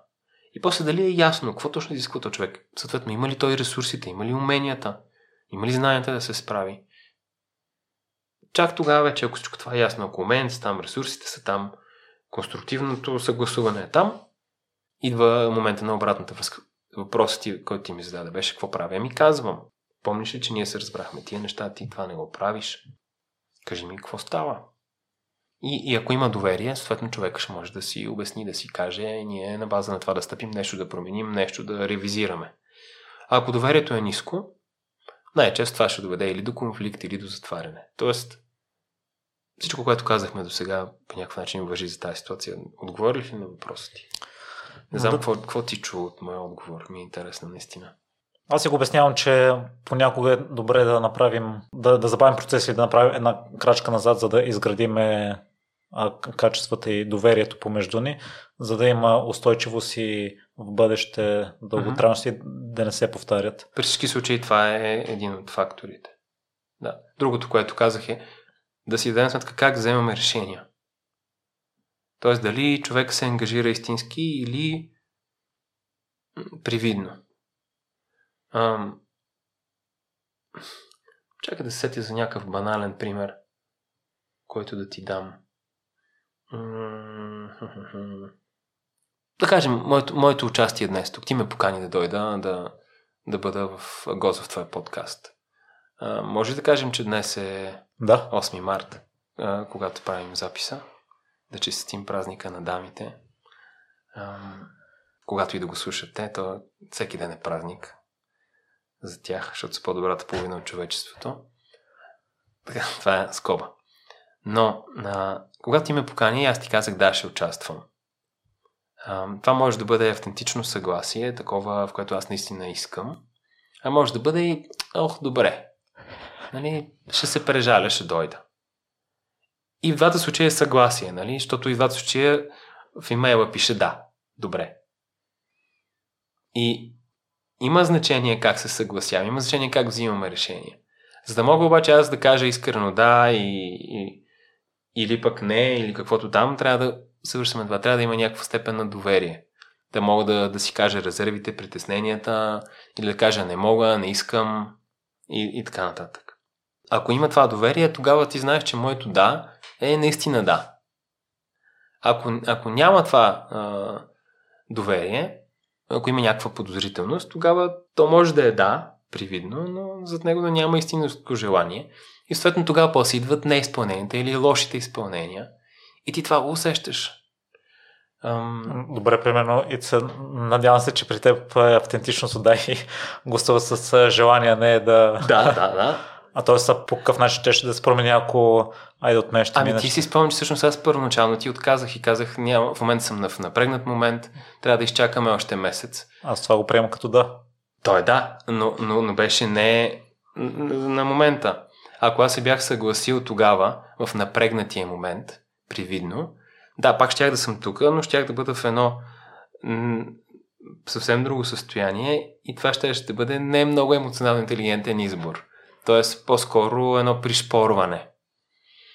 И тогава съвсем естествено, ам, и, вероятно и моето присъствие тук нямаше да бъде толкова приятно за мене или и толкова продуктивно в, за нашия разговор.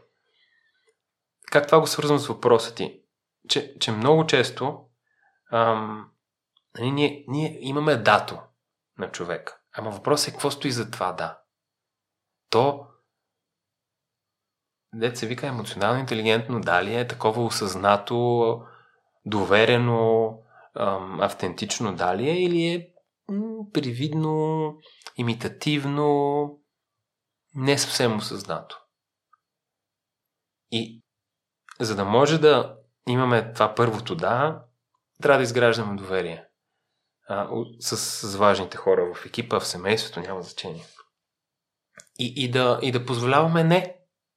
Защото ние много често, а, не позволявайки не, т.е. тия хора, които винаги казват да, и няма как всичко да е да. Аз съм бил този човек и го казвам и отличен опит. В момента, в който съм да за, за всичко и всички, се превръщам в не за на практика за, за, за, за всички тези ситуации и хора. Тоест, малко се оплетох в а, това, което иска да кажа. Не знам какво остана. Но темата беше, че когато има неизпълнение, най-честия казус е дали е да или е не. Ама искрено.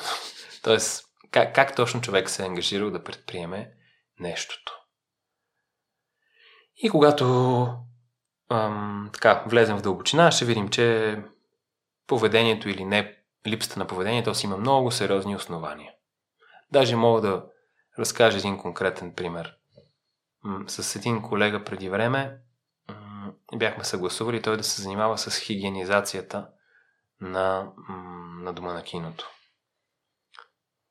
И формално той беше казал да и го правеше, но го правеше посредствено лошо, с закъснение и така нататък. И сега аз се дразнех, разбира се, но си казах, нека да емоционално интелигентно да решим този казус. Тъй като човек има много висока степен на доверие, седнахме, обсъдихме а, и той каза, да, искам да го правя това нещо. За мен е важно, защото е а, някаква сума пари. И аз казах, добре, дай тогава да се съгласим, че след следващите 3 месеца слагаме критерии, е така трябва да изглеждат нещата, ако ги правиш, остават, ако не се случва, просто ще наемем почистваща фирма. Ами, съгласихме се и в рамките на 3 месеца нещата не бяха каквито трябваше да бъдат. Наехме почистваща фирма когато си говорим с този мой колега, той сега ми казва, благодаря ти, че тогава подходи така и ме освободи от това бреме. Всъщност за мен е, тая дейност беше неприятна, унизителна, защото аз имам експертиза в друго, налагаше ми се да правя това, не се чувствах комфортно. И ти благодаря, че всъщност постави нещата ясно. Или ги правим качествено и продължаваме, или ако не, не постигнем желаното качество, просто се отказваме от това и не имаме а, фирма, която да го върши вместо. Та, м- другото нещо, което тук е важно да си кажем, понякога, за да, за да дойде автентичното не, трябва да поставим нещата малко по-остро. Или-или. Това е в теорията а, му викаме печеля, печелиш или няма сделка. Win-win or no deal. Тоест или намираме вариант, в който и двамата сме щастливи, или си казваме, че нищо няма да правим. Защото просто такъв половинчат посредствен вариант не ни, не ни устройва. Така, така. И двете страни сме сега много доволни от това, че тогава човека се отказа от тази си задача. Та, не винаги, на всяка цена, трябва да прибутаме към изпълнение. Понякога да се откажем е много добра опция. Дори да положим максималните усилия, отново трябва да сме такава нагласа, че не винаги може да, да убедим други или да, да достигнем до печелиш, печелиш. Никога не може да убедим. Човека само сам може да се убеди. Във връзка с това, което Юдеве каза, никога не може да мотивираме. Може да създадем условия, в които човека да избере сам да се мотивира. Но, но ние не управляваме директно мотивация, не убеждаваме. Човека избира да, да повярва в нещо.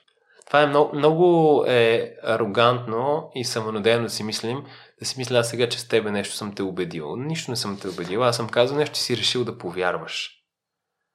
Това нещото аз съм те убедил, това е защото ти си намерил нещо ценно за себе си и си казал, ага, това за мен е работи или това за мен има смисъл. Ам, и, и е много важно. Въобще думата убеждавам е изключително неемпатична а, като намерение.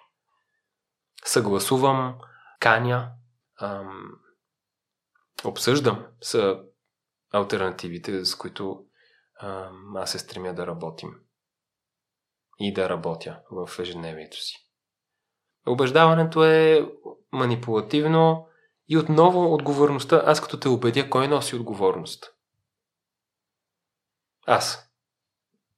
Като убеждаващ и авторитет и там знаещ. Ако ти кажа, добре, дай да съгласуваме, тогава ти си носиш отговорността. Да не говорим, че това убеждаване води до етия не много автентични дата. Тоест, привидно, да, да, убеден, ама не съвсем. Защото е отвън натиск, а не отвътре да го, да го осъзнае и приема за себе си. Докато не позволява с това в тебе, няма как да, да се убедиш. Тоест, ако се върна на примера на моя приятел с турците, нали аз формално искам да, не да го убедя, а искам той да подхожда с уважение към, към турците. Ама аз не мога да го убедя. Мога само да му позволя той сам да се убеди. Как? Като му дам възможност да поема отговорност, да, да се чуе, да така, сложи на маста аргументите си, които той самия в случая разбра, че са малко емоционални и такива не, не много не много ясни, не, не особено фактически обосновани. А и когато добавих тази информация, която споменах и на тебе, че всъщност аз като него близък човек и колега съм така, а, пък нали, нищо ми няма. И, и в един момент той сам се убеди. Аз не съм го убеждавал, не съм му казвал вярвай, не вярвай, прави, не прави, не дей. И така нататък. Аз може би имах предвид, което не е емоционално интелигентно, тъй като отговорността, аз мисля, че аз съм отговорен за събитията, които се случват или поемам отговорността и ако не сме сумели да изградим модел печели-печелиш, отново ще го приемам автобиографично. Да, така е. Но не, това не е не е здравословно, не е емоционално интелигентно. Предполагам да се насилват нещата. Ами, ето не, но то насилване. не, не е... Просто изясняване за себе си. По начин не е емоционално интелигентно, просто не е устойчиво. краткосрочно е, чупливо е. И там, където има насилие, убеждаване, накарване, формално, може би имаме някакво изпълнение, някакво... Човека прави нещо, но колко дълго е способен да го прави. И колко осъзнато и с какво качество, с какво усилие, с каква ангажираност. Основната идея е да се научим да се приеме, че не винаги може да ставаме това, което първоначално сме си планирали. И добре, че е така. Представяш си да ставаш всичко, което първоначално сме си планирали. Щяхме да живеем в скучен свят и в много ограничен свят. Ам, чудесно е, че има разнообразие. И че всъщност нещата са много по-комплексни, отколкото ние сами за себе си може да видим в началото. И, и си мисля, че остана още един неизяснен въпрос от разговора ни до момента във връзка с, спортистите. Това, което допълнително исках да кажа е за, защо смятам, че са неемоционално интелигентни някои. Защото аз съм чел много истории, най-вече на колоездачи, тъй като това ми е любимия спорт за гледане и голяма част или голяма част от историите, които съм чел, са имали ментални проблеми а, след това, като са се разкривали, вътрешно са били развали, например, и цялата енергия са е влагали в спорта, но въпреки това са постигали успехи. Тоест казваш, че колездачите много често са хора с травми и това ли казваш? Да, даже между другото един бивш колездач каза, че според него няма нормален състезател, защото ако всичко ти е наред в живота и трябва да излезеш да тренираш, на студено или ако вали, ако всичко ти е наред в живота, ще си кажеш майната му няма да прекарвам а, това време навън. Ще се прибера вътре. Мита, това, което казваш, сигурно може да го кажем и за другите спортисти, и за режисьорите в киното, и за, не знам, за всеки предприемач, който водопоема по някакво предизвикателство, което наглед изглежда невъзможно и за най-смелите изобретатели. Не, да, дълбоко не съм съгласен с това твърдение. А, всеки един от нас, разбира се, има, има някаква травма а, и се опитва с това, което прави в живота си да я м- компенсира. Нали, много от нашите поведения са компенсаторни, това е, това е безспорно и това е добре, защото Нали, всеки от нас има своите пропасти, които трябва по някакъв начин да запълни. А, няма съмнение, че избора на, на дейност, която да го направим, е свързана с начина по който е изградена тая пропаст. А всеки от нас си я има. Така че би било, според мен е много сурово да, да твърдим, че еди какви си хора били винаги травмирани, нямало нормални, защото иначе нямало да правят това. Ами да, така е. Просто ние като хора, още от много рана, даже преди да се появим на този свят, сме обременени. Така е. Защото сме функция на обремененостите преди нас. но в това няма нищо страшно. ако, ако сме намерили дейност, подход, модел, който да ни помага да съществуваме така, растейки, развивайки себе си, не пречейки или подпомагайки другите.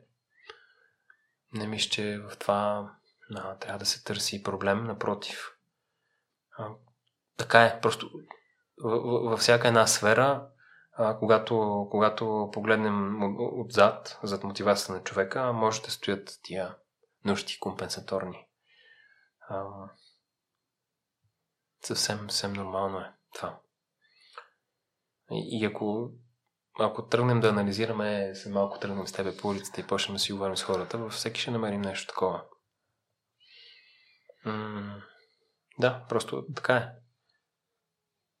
Аз това, което си мисля, че има два варианта след работа с терапевт или след изясняване на причините, поради които правиш дадени действия. Единия е да продължиш да се занимаваш с същата сфера, но вече нагласта ти да е друга и да...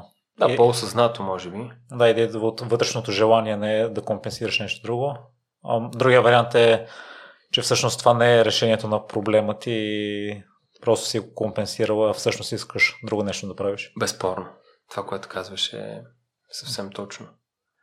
Но, но, но думата ми е, че не, не, не бих ам, бил смел да генерализирам, че в еди кой си спорт а, хората масово са еди как си. По-скоро това е, това е принципа.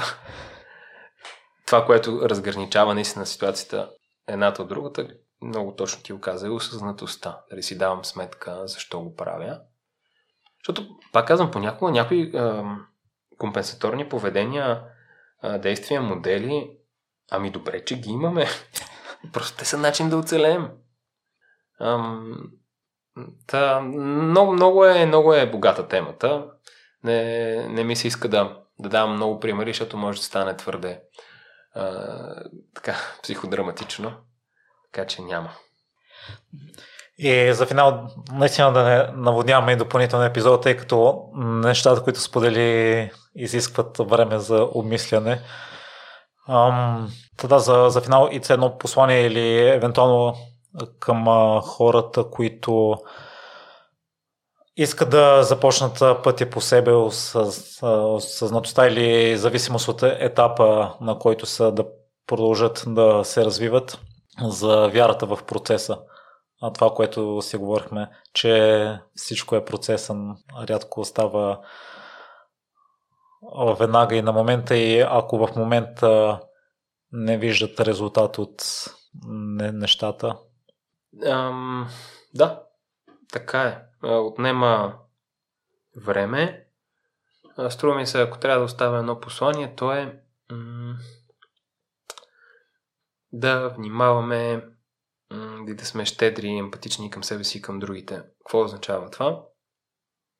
Когато ловим себе си или другите в нещо, което не ни харесва или не сме съгласни, да си кажем, аха, аз постъпих така, какво има отзад? Или да кажем, ти направи така, ти се чувстваш така, сподели ми повече. То да сме отворени да, да разберем себе си и другите. Защото идват отговори, които могат толкова да ни изненадат, че наистина да променят посоката, в която работим. Давам си сметка всеки ден със себе си и с другите, че тая отвореност, щедрост, бих казал, към себе си и към другите в, в основата на, на това да, да сме емоционално интелигентни. Какво значи да сме емоционално интелигентни в случай? Да просто да живеем щастливо.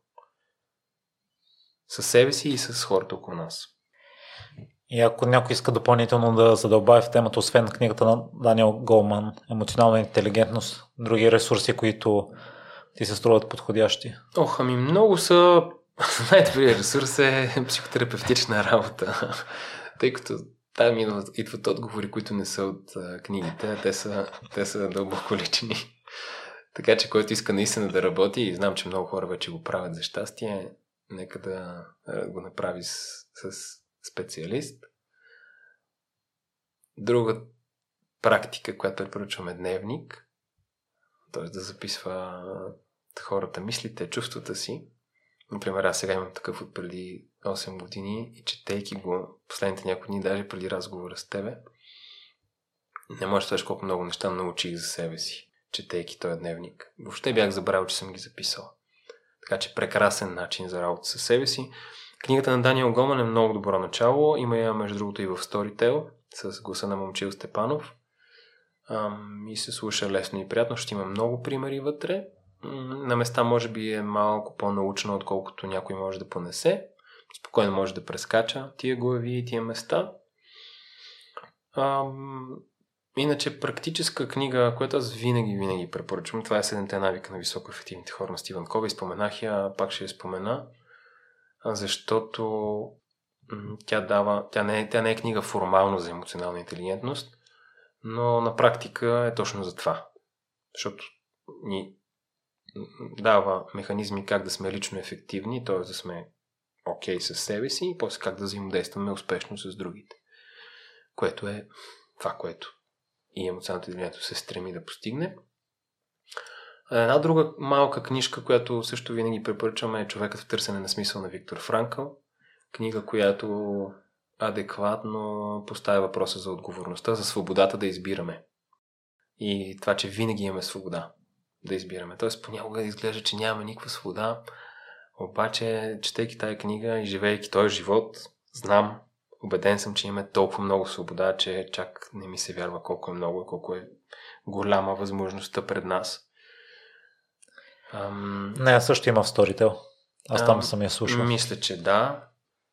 Ам, още една много интересна книга по темата, като си говорим за Кови, неговия син Стивън Емар Кови пише книгата The Speed of Trust или Скоростта на доверието. Също чудесен ресурс на тема доверие, на тема взаимоотношения.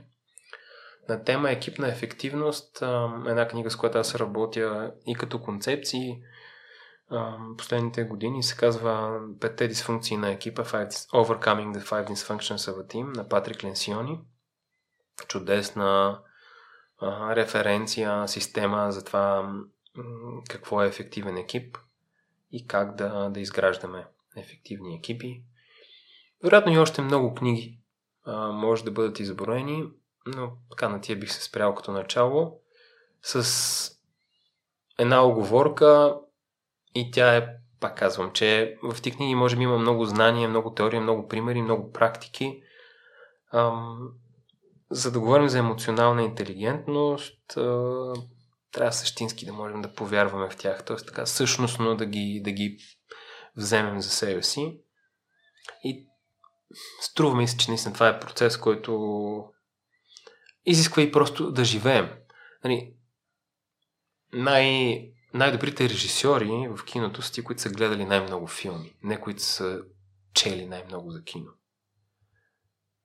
И които са, гледайки кино, са изживели живот. Тоест имали са опитност, такава истинска, жива, която са можели после да вплетат в това, което вече имат като референции, познания, технически опит и въображение, развито от гледането и от живеенето.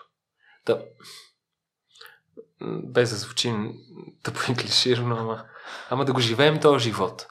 Нали, ако си стоя вкъщи, чета си книги, разсъждавам, има по-голям риск да не развия особено емоционалната си интелигентност. Ако изляза в този свят, общувам с хора, конфронтирам се с, с, с тях, с близки изпознати, с непознати в различна среда, тогава тая емоционална интелигентност може да има така, реална тежест, реален живот. Защото това не е, това, то, то не, е, не е теоретично, не е, ам, не е техническо знание. То е изключително а, ситуационно и се практикува, когато съм в ситуации, в които мога да го правя и бъркам, ставам, продължавам, пак опитвам и така, и е интересно. Така че да пожелавам да ни е, да ни е интересно. Другото, което може би последно, извиниме, че искам да допълня, е емоционалната интелигентност означава да имаме здраво тяло. В крайна сметка инструмента, през който ние ефективно може да боравим с емоциите и единственото, което имаме е нашето тяло. Когато то е здраво, то може да ни помага. Какво значи здраво тяло? Ами значи здраво и, и физически, и не знам, към хранене, сън, грижа за това как се справяме с стреса, разбира се, психическата, психичното ни здраве, и начинът по който се отнасяме към него са, са все неща, които, на които трябва да обръщаме внимание. Та, и това може би е хубаво да си окажем. В крайна сметка, това, което имаме е тялото ни. Трябва да го обичаме, приемаме, ам, ползваме това тяло, за да може после емоционално интелигентно да, то да ни служи тогава, когато има нужда от него.